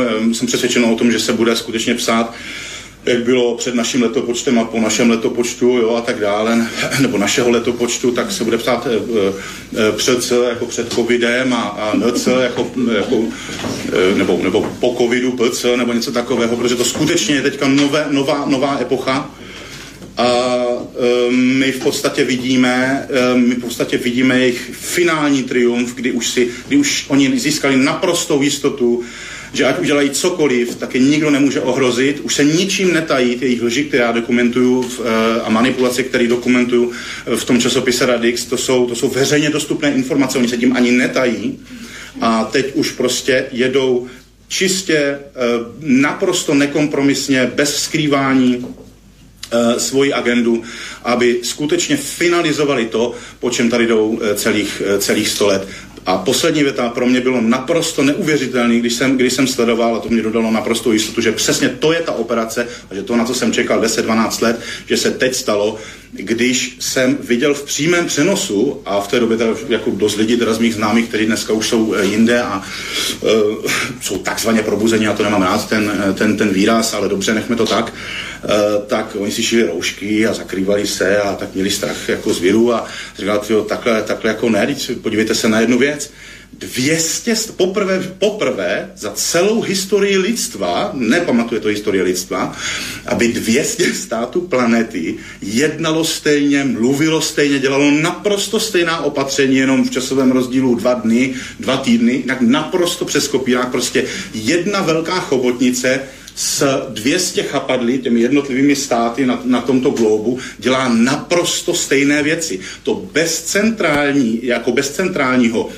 ústředí, velmocenského ústředí, který tyto příkazy dává, nemůžete nikde prosadit. Nejrozličnější státy, ať už komunisticky řízené, nebo pseudokomunisticky, demokraticky, autokraticky, jakkoliv, Ázie, Evropa, všichni jednali stejně. To je nemyslitelné. Jo, to prostě není naprosto přirozený vývoj, to prostě nemáte jedinou paralelu v historii a v tu chvíli jsem si řekl, tak teď to přišlo. To bylo vyčerpávající. Já osobně to vidím tak, jako že když dokážou kooperovat muslimové s křesťanama tady v tom, pak to nemůže být nic jiného než jenom globální vláda. Tak my to o globálnej vláde hovoríme úplne otvorene a keď nás máte za idiotov, konšpirátorov, nezodpovedných, diletantov, nech sa páči. Pľujte si, koľko chcete. Ja vám tu pokoj upozorňujem, ak pľujete na niekoho, kto hovorí pravdu, pľujete na Krista. Overte si to, čo vám tu niekedy vás varujeme, že to nie sú nejaké sprostosti. My sa tu nepochabíme za vaše prašivé peniaze. My to robíme mnohokrát nezištne za podpory pár jednotlivcov, ktorí cítia, majú srdce, ktoré eh, vidia, že nie sme až takí hlupáci, za akých nás máte. Toto je totiž taktika budúcich démonov, mainstreamových frajerov, ktorí si kde si kúknú nejaké mainstreamové médiá, odpapagájú len propagandu provakcinačnú, protirusku, alebo ja neviem, proamerickú. A, a keď im niekto chce povedať iný názor, tak ho znemožnia a vyhodia, napľujú, odsúdia. Toto robia budúci démoni. Dajte sa na pokánie, kým máte čas. A kroťte tieto svoje pudy a vášne a tieto diabolské odsudzovania diabolské propagandy položivé. Takého inteligentného, normálneho človeka, kresťana spoznáte, však niekto vysloví nejaký iný názor, no tak si vážim jeho iný názor a nebudem ho nenávidieť za to, že... A toto. No, však to je tá váš príšerná, horšia ako pohlavná. Tie, tie pohlavné veci sú až po týchto hlavných nejaké tlmenie sa, hasenie svojich vášní. Kto to nevládze a kto tak žije, no tak to je bieda. No. A máte súcit s takým človekom. Neraz, keď vás niekto takto napadne, tak sa mu potom druhýkrát aj vyhnete a nebudete mu ani svoj názor hovoriť, pretože s fanatikom sa nediskutuje. No a keď je veľa toho fanatizmu, prídu ešte väčší fanatici a vyhodia ich do ľuftu a skončí to vojnami. To preto, lebo nerobíme za svoje odbrzdené púdy a vášne. Žiadne pokánie, žiadne prepáč, žiadnu nápravu. A máme 1500 kilovú nadváhu svojho rozdraveného ega. To je náš problém, neriešime to. Bankári zabezpečia, aby sme zostali zadlžení, farmaceutické spoločnosti zabezpečia, aby sme zostali chorí, závislí na nejakých vakcínach, ktoré vôbec nie, a už ani klasické vakcíny nie sú. Výrobcovia zbraní zabezpečia, že budeme pokračovať vo vojne. Tie mainstreamové médiá zabezpečia, aby sme sa nedozvedeli hĺbšiu pravdu a naše vlády, plné kresťanov, zabezpečia, aby sme sa všetko dialo legálne. Tak to sú aj kresťania. A keď ich obklopujú pastieri, ktorým žiadne beda, žiadne napomenutie nepovedia za takéto nepravosti, tak to je zbytočná tragédia, nepožehnaný svet, ktorý nás obklopuje. A preto vám hovorím, nevenujte sa príliš tomu vonkajšiemu svetu, kde nemôžeme mnoho vecí zmeniť. Venujte sa niečomu, čo zmeniť môžete. Čo sa zmeniť dá. A hlavne v našom vnútri, v našich vzťahoch, o svojom tele, tam, kde je nadváha, no tak rob s tým niečo, to sa dá zmeniť, tak to zmeni. Niekomu sa neozývaš 55 dní, no tak mu zavolaj a povedz, ako sa máš, čo robíš. Nepokračujem v takom mlčaní, však to je hrozné. Napríklad. Niektoré veci sa zmeniť dajú k lepšiemu. A keď nám prejde život, aby nás potom nemrzelo, že mal som možnosť niečo urobiť, neurobil som. Niektorí z vás majú nejaké voľné priestory po vynimočnom stave či mimoriadnom, môže vám vláda zobrať obraje auto a nejaký dom a nasťahovať tam utečencov. Aby ste boli na to psychicky pripravení. A vy možno niekedy aj dobrovoľne dáte nejaký priestor niekomu, ako to naše charity robia. Sa rozprávam s jednou charitnou pracovníčkou. Nebola moc značená, komu sa to venuje. Z, z Užhorodu pri prvom dni vypukne konflikt, tam už čakajú, ako majú opustiť krajinu, zrazu ho opustia veľmi rýchlo a dojde vládny autobus a prekladateľ a psychológ a ešte lekár a hneď do hotela a hurá, aj s deťmi poďme a tam všetko zabezpečené. No a keď tam žijú, zistíte tam bordel, kúpeľne v záchode, po chodbách, obhryzené rezne, neváženie si, porozhadzované veci a hľadanie cigariet a nudenie sa a už čakáme na ďalší autobus, ktorý nás odveze si do, do Berlína alebo do Budapešti, či kde. No a Charita toto robí takýchto prevádzačov, tak jednému pánu prednostovi z okresného úradu sme debatili, tak hovorím, prosím vás, vy ak máte vplyv, ešte väčší ako mal možno primátor, tak rozlišujte tam, prosím vás, tých utečencov. Sú niektorí ekonomickí migranti, kvôli, kvôli prachomidu, sú utečenci z neohrozených oblastí a sú utečenci z ohrozených oblastí. A keď sa tí prví dvaja, nejakí špekulanti alebo hneď dostanú do tých hotelových ubytovní a zaplnia tam miesto, potom oni naplnia miesto, ktoré patrí tým ozajstným utečencom aby sme tu nepodporovali nejakých darebákov, nejakých špekulantov, nejakých ekonomických migrantov a dali im všetky výhody utečenca. To je tiež nie. Toto by malo ísť z Vatikánu. Nie príjmajte, príjmajte migrantov, ako nám to pápež František pred 5, 6, 7 rokmi povedal, keď bola tá vlna utečencov zo Sýrie rozbombardované. Nepočul som od nejakého biskupa ani od pápeža jasné vysvetlenie, rozdiel. Toto je ekonomický migrant a špekulant. Dajte na neho pozor, dajte mu pomoc, ale takú minimálnu. Do telocvične, tam na žínenku a spacák, stačí mu a jedno jedlo denne. Nerozmazdávame ho hneď hotelovým ubytovaním a šoférom a prekladateľom a neviem čím a nejakým značkovým autobusom, ktorý ho odveze desi za hranice. No a medzi takým, čo ozaj potrebuje, čo je ozaj hrozený, pretože my môžeme pomáhať aj netrpiacemu Kristovi, ale aj chichotajúcemu sa špekulantovi, ktorý má od trpiaceho Krista ďaleko, aby sme neboli hlupáci a, ne, a nezneužívali charitu. To je tiež jedna rada, ktorá by mala odznieť v nejakých mainstreamových médiách, nie nejaké nie nejaké zavádzačky. Povedal vám niekto, ja som to tu už zopakoval, aj vám to poviem. A nás to nenapadne, že na Ukrajine je 50 eur to, čo tu 500 eur. Nás to ani netrápi. Tak nás to trápi bude trocha. Utečenci budú, je ich vraj milión, kto vie, či nebudú ďalších 5 miliónov, či sa mne príde a budete v každej dedine. Ich máte si, tam, kde máte voľné miesto. Zaujíma niekto, niekoho, hlavne tých mainstreamákov. Povedal vám to niekto z mainstreamu, že 2 miliardy obyvateľov tejto planéty má príjmy buď žiadne, alebo do jedného dolára na deň. Druhé 2 miliardy obyvateľov tejto planéty má denný príjem 2 doláre na deň, alebo 2 eurá. A tie ostatné 3 miliardy si žijú v blahobite majú nadbytok.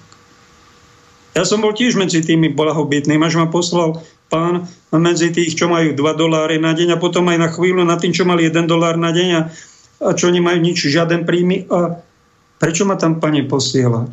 To prečo? Ja som slušný človek a som sa za to, že pracujem toľké 10 ročí aj poďakoval každý večer a snažím sa ti slúžiť. To prečo ma tam posielaš? Som Bohu vyčítal ako hlupák. Viete, prečo ma tam poslal? Aby som si uvedomil a nebol taký kretén sociálny, že sú všetci zabezpečení, všetci majú príjmy, všetci majú bývať kde a robotu. Je kopu tisíce ľudí tu na Slovensku bez príjmu. Nikto sa ich nezastane. Nikto nereve. Ako je toto možné? 20-30 rokov odrobili a nemajú žiaden príjem. Ako sa môžete na toto pozerať? A miliardu dať na testovanie, ďalšiu miliardu dať na nejaké zbranie a vraždiace. A vlastní obyvateľia, ktorí tu odrobili 20 rokov, 30 nemajú zabezpečenie, ešte nemajú dôchodok. Vy sa nehambíte. Tuto máte. Alebo tu za hranicami ľudia. Ledva žijú, 50 eur, štvorčelná rodina, utekajú cez naše územie do lepšieho. Ako je toto možné, že takúto planétu kapitalisti sponzorujete a tlieskate? Spomínam tu nejakú modelku nejakého hokejistu, čo zarábajú desiatky tisíc za deň. To je ako výkrik toho, že sú tu strašne bohatí a my ich závidíme. A druhým okom sa pozeráme aj na tých chudobných. Bez závisti a so súcitom pomôžeme niekomu, kto stratil prácu, stratil bývanie, nevyšetrili mu to, že ho niekto zabil sociálne, právne, že zažil právne peklo. Zaujímame sa my o tých ľudí? Alebo mu povieme ako jedno namyslené dievča, ale nemám o teba záujem, nemám za teba záujem. Toto dievčatá robia rozdrapené, namyslené medzi kresťanmi. Miesto toho, aby sa s niekým stretla, kto o nej má záujem. Trocha som mu povenovala. Vypočula si ho. Niečo s ním možno také nevinné prežila, možno by to zakončili takým kresťanským objatím, vieš čo, necítim ku tebe. Nič vážne prepáč, ja nemôžem hrať, ale tak sa rozšli ako brat so sestrou. A nemám ťa záujem. Toto. Takto sme to Páne Bože, bez hamby. Aká to pícha. tom sa čudujeme, že všetko je hore nohami. Keď my, kresťania, nemáme srdce, nemáme súcit, šírime nepravdy, polopravdy, závidíme, nenávidíme Mlčíme, ako keby sme len mlčiaceho Ježiša adorovali. No ale Ježiš aj hovoril. Ježiš aj varovne hovoril. Ježiš nečušal. Ak vy chcete robiť ženskú mystiku, že budete mlčať si v kláštore, tam prinášať obety. Nech sa vám páči. Hlavne ženy, možno niektorí bratia zasvetení. Ak máte túto charizmu, tak ho žite, ale prepáčte, niekedy treba aj vyučovať, objasňovať, napomenúť takýmto, no ešte, ešte vážnejším, keď, sa, keď tu ide o život, keď ide o morálku, keď ide o celok. O toto kapitalistické rozmaznávanie sa pokračuje kapital, po kapitalistickom rozdrapovaní a, a táto, toto končí potom nejakou totalitou. To si koleduje od nejakého ďalšieho diktátora, ktorý tu s nami zatočí. To preto, lebo my sa jeden od druhého nezaujímame. Máme plné ústa Ježiša. Slúžime Antikristovi. Už tým, že mlčíme. Dáme pesničku a po nej vytočíme hostia.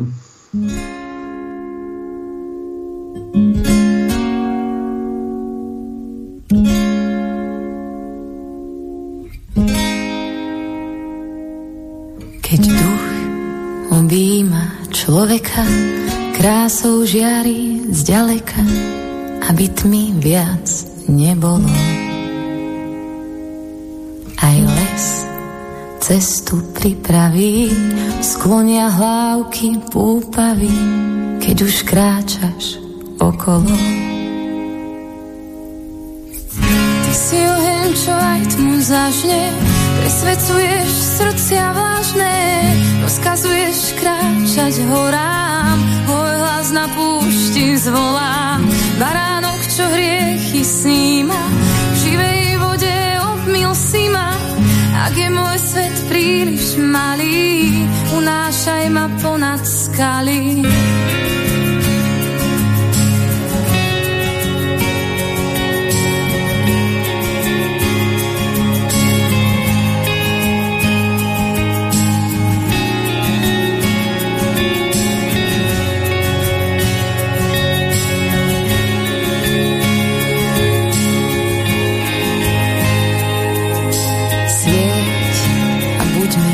Svetlom v tmách, naplň kalich po kvapkách, ktorými sa umiem. Boh a predsa jeden z nás prostred žatvy čistý klas, čo chutí túto zem.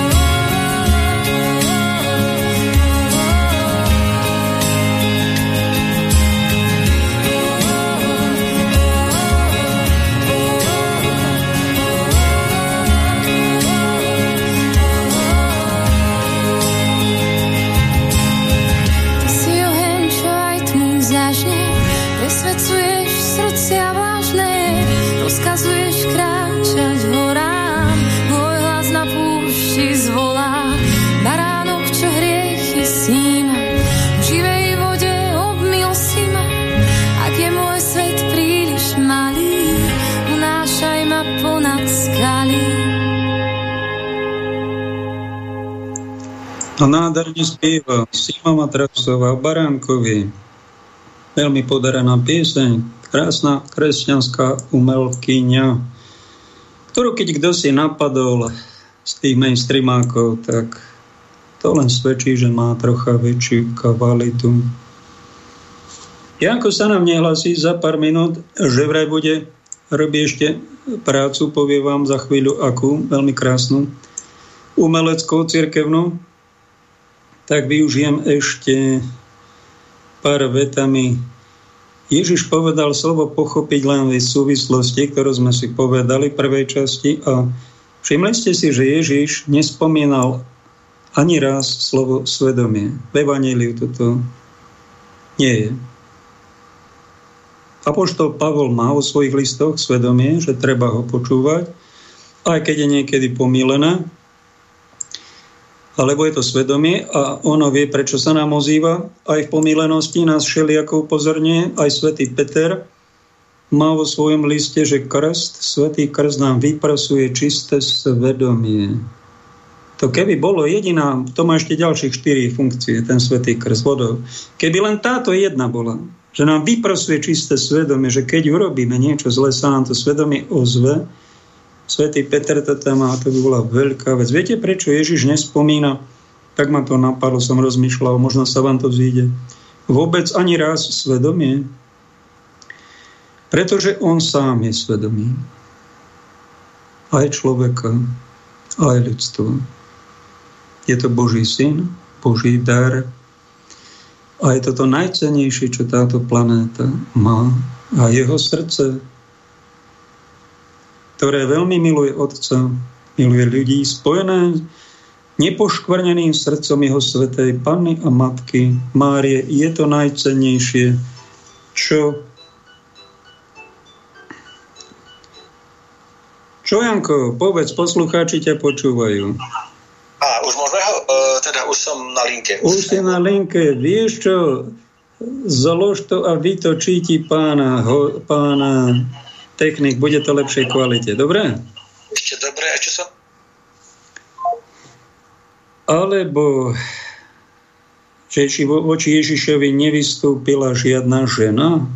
Všimli ste si to? Som kňažstvo zasvetil Bohu a veľmi som sa pýtal, páne, čo je tvoja vôľa? A za vyše 30 ročné služby som zažil 100 rokov či tisíce rokov podobu, že sa vykupovala žena. Lebo muži boli vykúpení Kristom a jeho svetou krvou obmytí. Oči Ježišovi nevystúpila žiadna žena, ešte je polovica práce vykúpiť ženy a deti. A možno to pokračovalo v mojom kňažstve, možno aj vami a možno aj to je odpoveď, prečo trpíš od svojej manželky, matky, céry.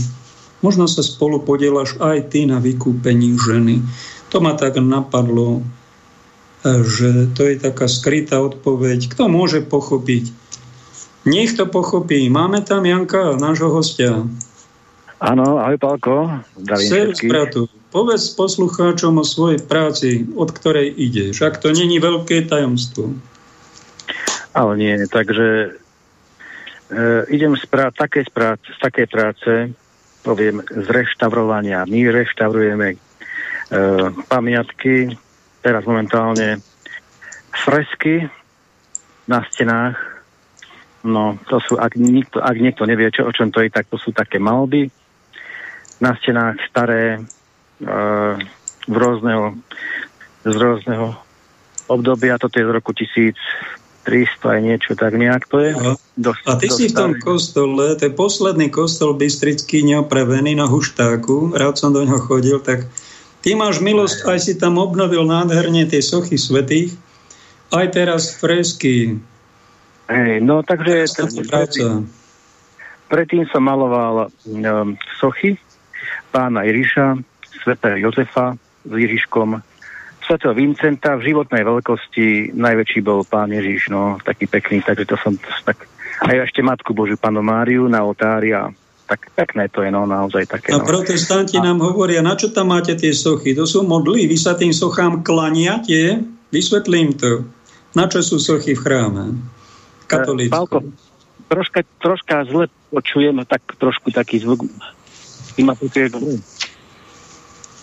Tak skúsim zopakovať, že na čo sú sochy svetých katolíckých chrámov? Nie sú to novodobé modly?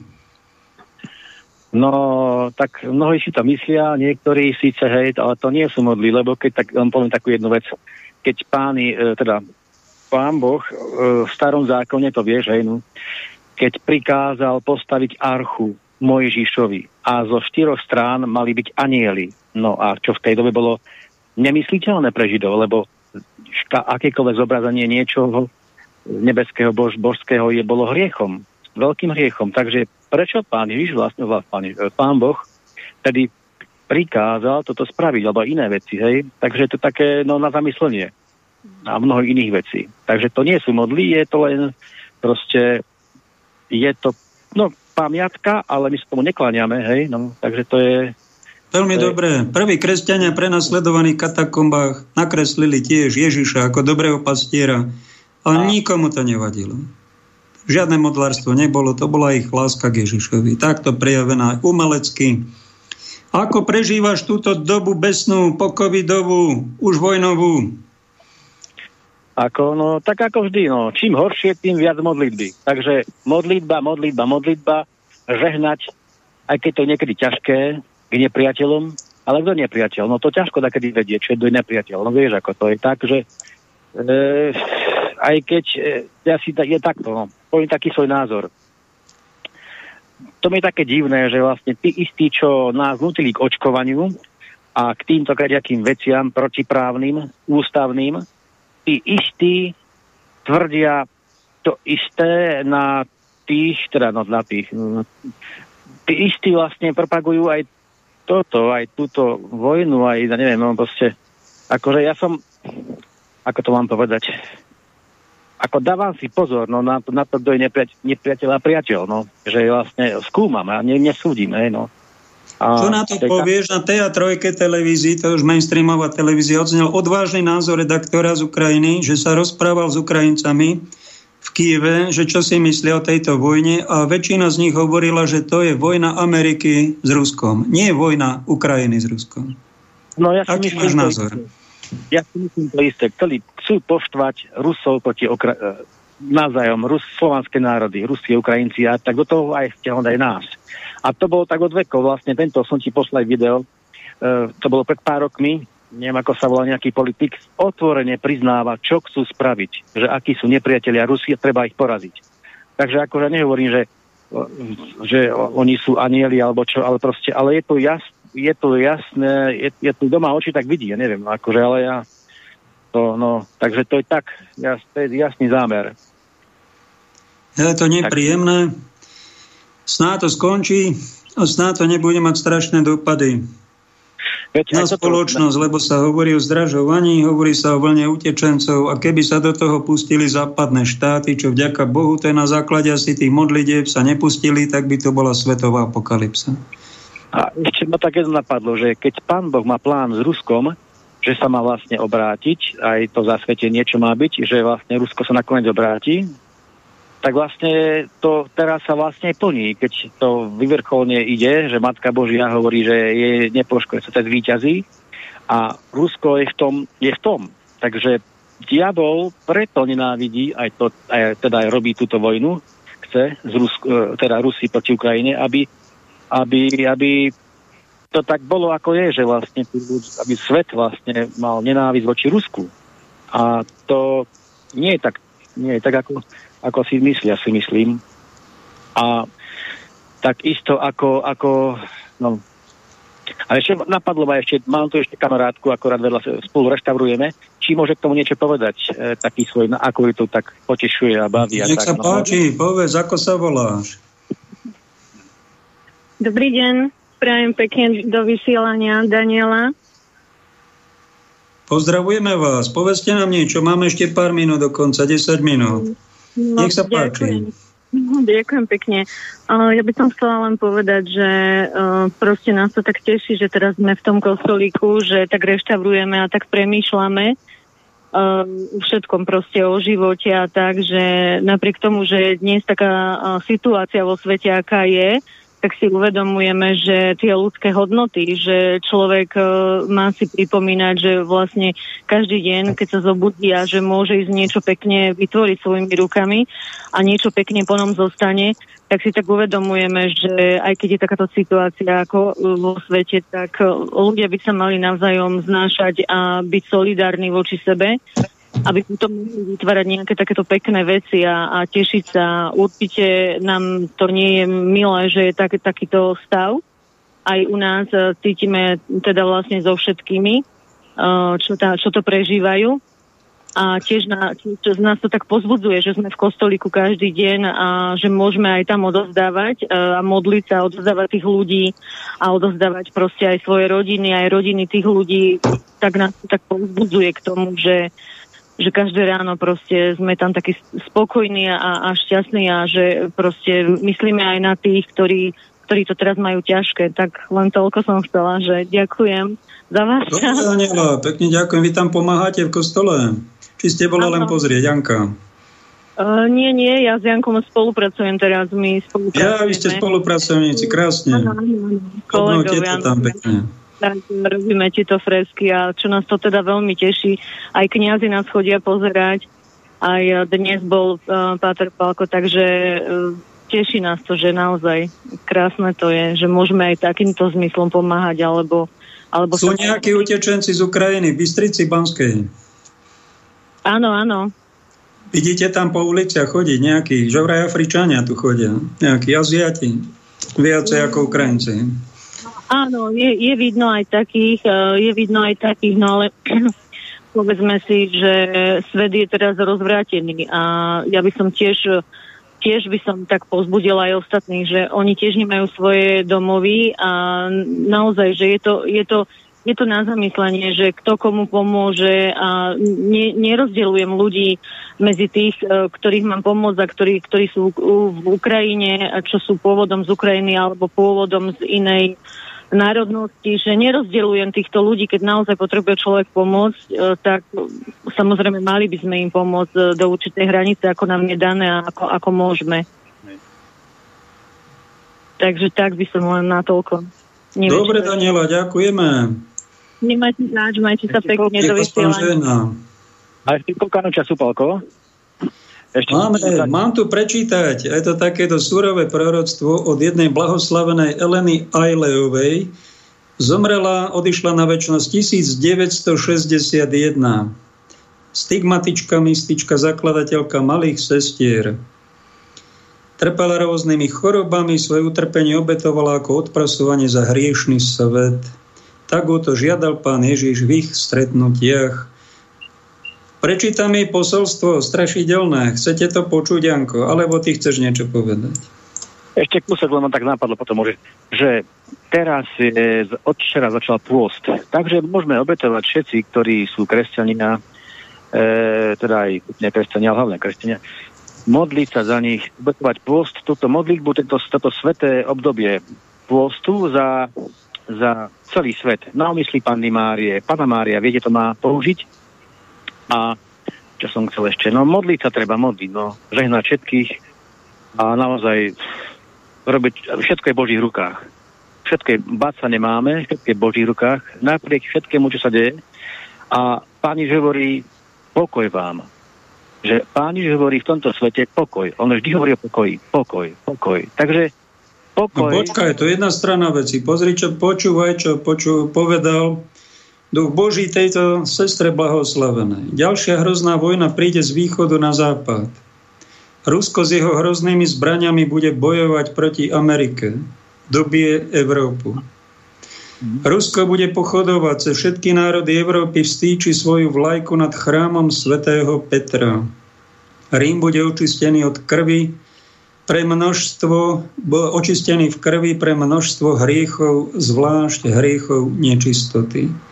Táto generácia si zaslúži, aby bola vyhubená, pretože svet sa stal horším ako za čias potopy. To hovorí mystička blahoslavená. A Ježiš nehovorí len o pokoji, ale aj toto.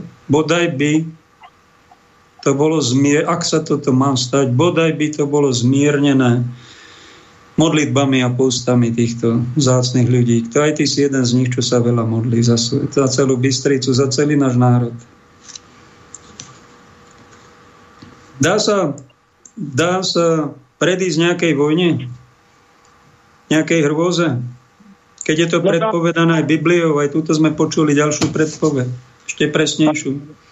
Matka Božia hovorí, že možno vojnu zastaviť modlitbami a pôstom. Ale takto vyzerá, že sa si ľudí málo modlí, ale je možno aspoň to zmierniť. Zmierniť. Ale toto asi musí prísť, aby sa ľudia zobudili a spometali, lebo ľudia hrešia, ako hovoríš, či, či to čítať tam tých prorokov, že sú horší a horší, tak asi to musí prísť také varovanie. Aj príde. No. Takže, my sa pochabíme, my si rúhame, my smilníme, my sa tu nadávame na Boha, my tu poškodujeme. My si tu jeden hrabe milióny a druhý nemá na jedlo, väčšina. Uh, úplne bežne. Však to sú také hriechy do neba volajúce, že ja sa vojne nečudujem. Však to je len následok toho nášho pochabenia sa. Šibnutého, bezbožného.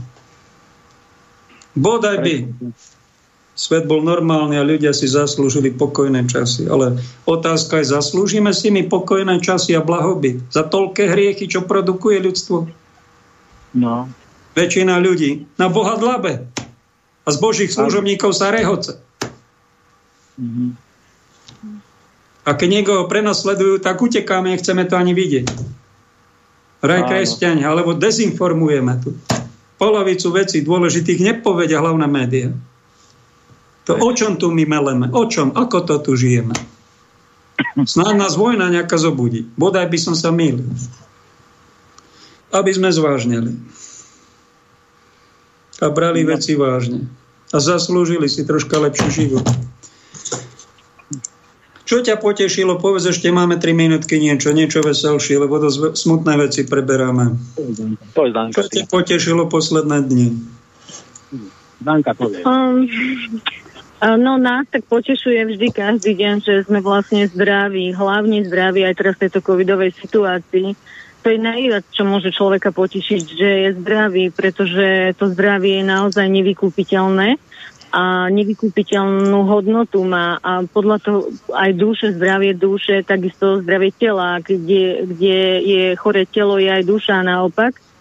Ale ako mali by sme sa naozaj, ako hovoríte, o seba starať, ostarať sa aj o duchovnú stránku a každý človek môže prispieť niečomu, niečomu dobrému, niečomu, čo svet potrebuje. Tak ako matka Teresa hlásala, že nie všetko sa deje z príčinení iných ľudí, že každý, keď len kvapkou prispieje do dobroty, tak e, je to naozaj také potešujúce, že, že môžem pomôcť nejakej pani z obchodu, tak aj to ma teší, že môžem pomôcť niekomu dobrým slovom, aj to ma teší, že môžem pomôcť mojej, mojej maminke, za ktorú som vďačná, že, že ešte je medzi, medzi nami, tak aj to ma teší. A také, také najobyčajnejšie veci tešia človeka najviac. A treba byť za to pánovi vďačný. Uvedomovať si, že Boh nám aj život prináša aj veľmi pekné chvíle. Náš najväčší hriech je asi nevďačnosť voči tomu, kto nám to dáva. Amen. Janko, povedz vetu na záver a končíme reláciu. Múdru alebo obyčajnú? Alebo žartovnú. Keď nám dáš požehnanie kňažské, dáš nám. No, veľmi rád. Najviac. Pôst tela je pokrm pre dušu. I pôst tela je pokrm pre dušu, hovorí svätý Jan Zlatoústy. Nech vás žehná všetkých poslucháčov, aj celý tento národ. Všemohúci Boh Otec, i Syn, i Duch Svetý. Ďakujem Amen. za krásne e, duchovné požehnanie. Nech vás Pán žehná, požehnaný zvyšok dňa. Ďakujeme aj my. Bohu vďaka. Pálko, ahoj, s Bohom, s Bohom.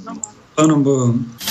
Táto relácia vznikla za podpory dobrovoľných príspevkov našich poslucháčov.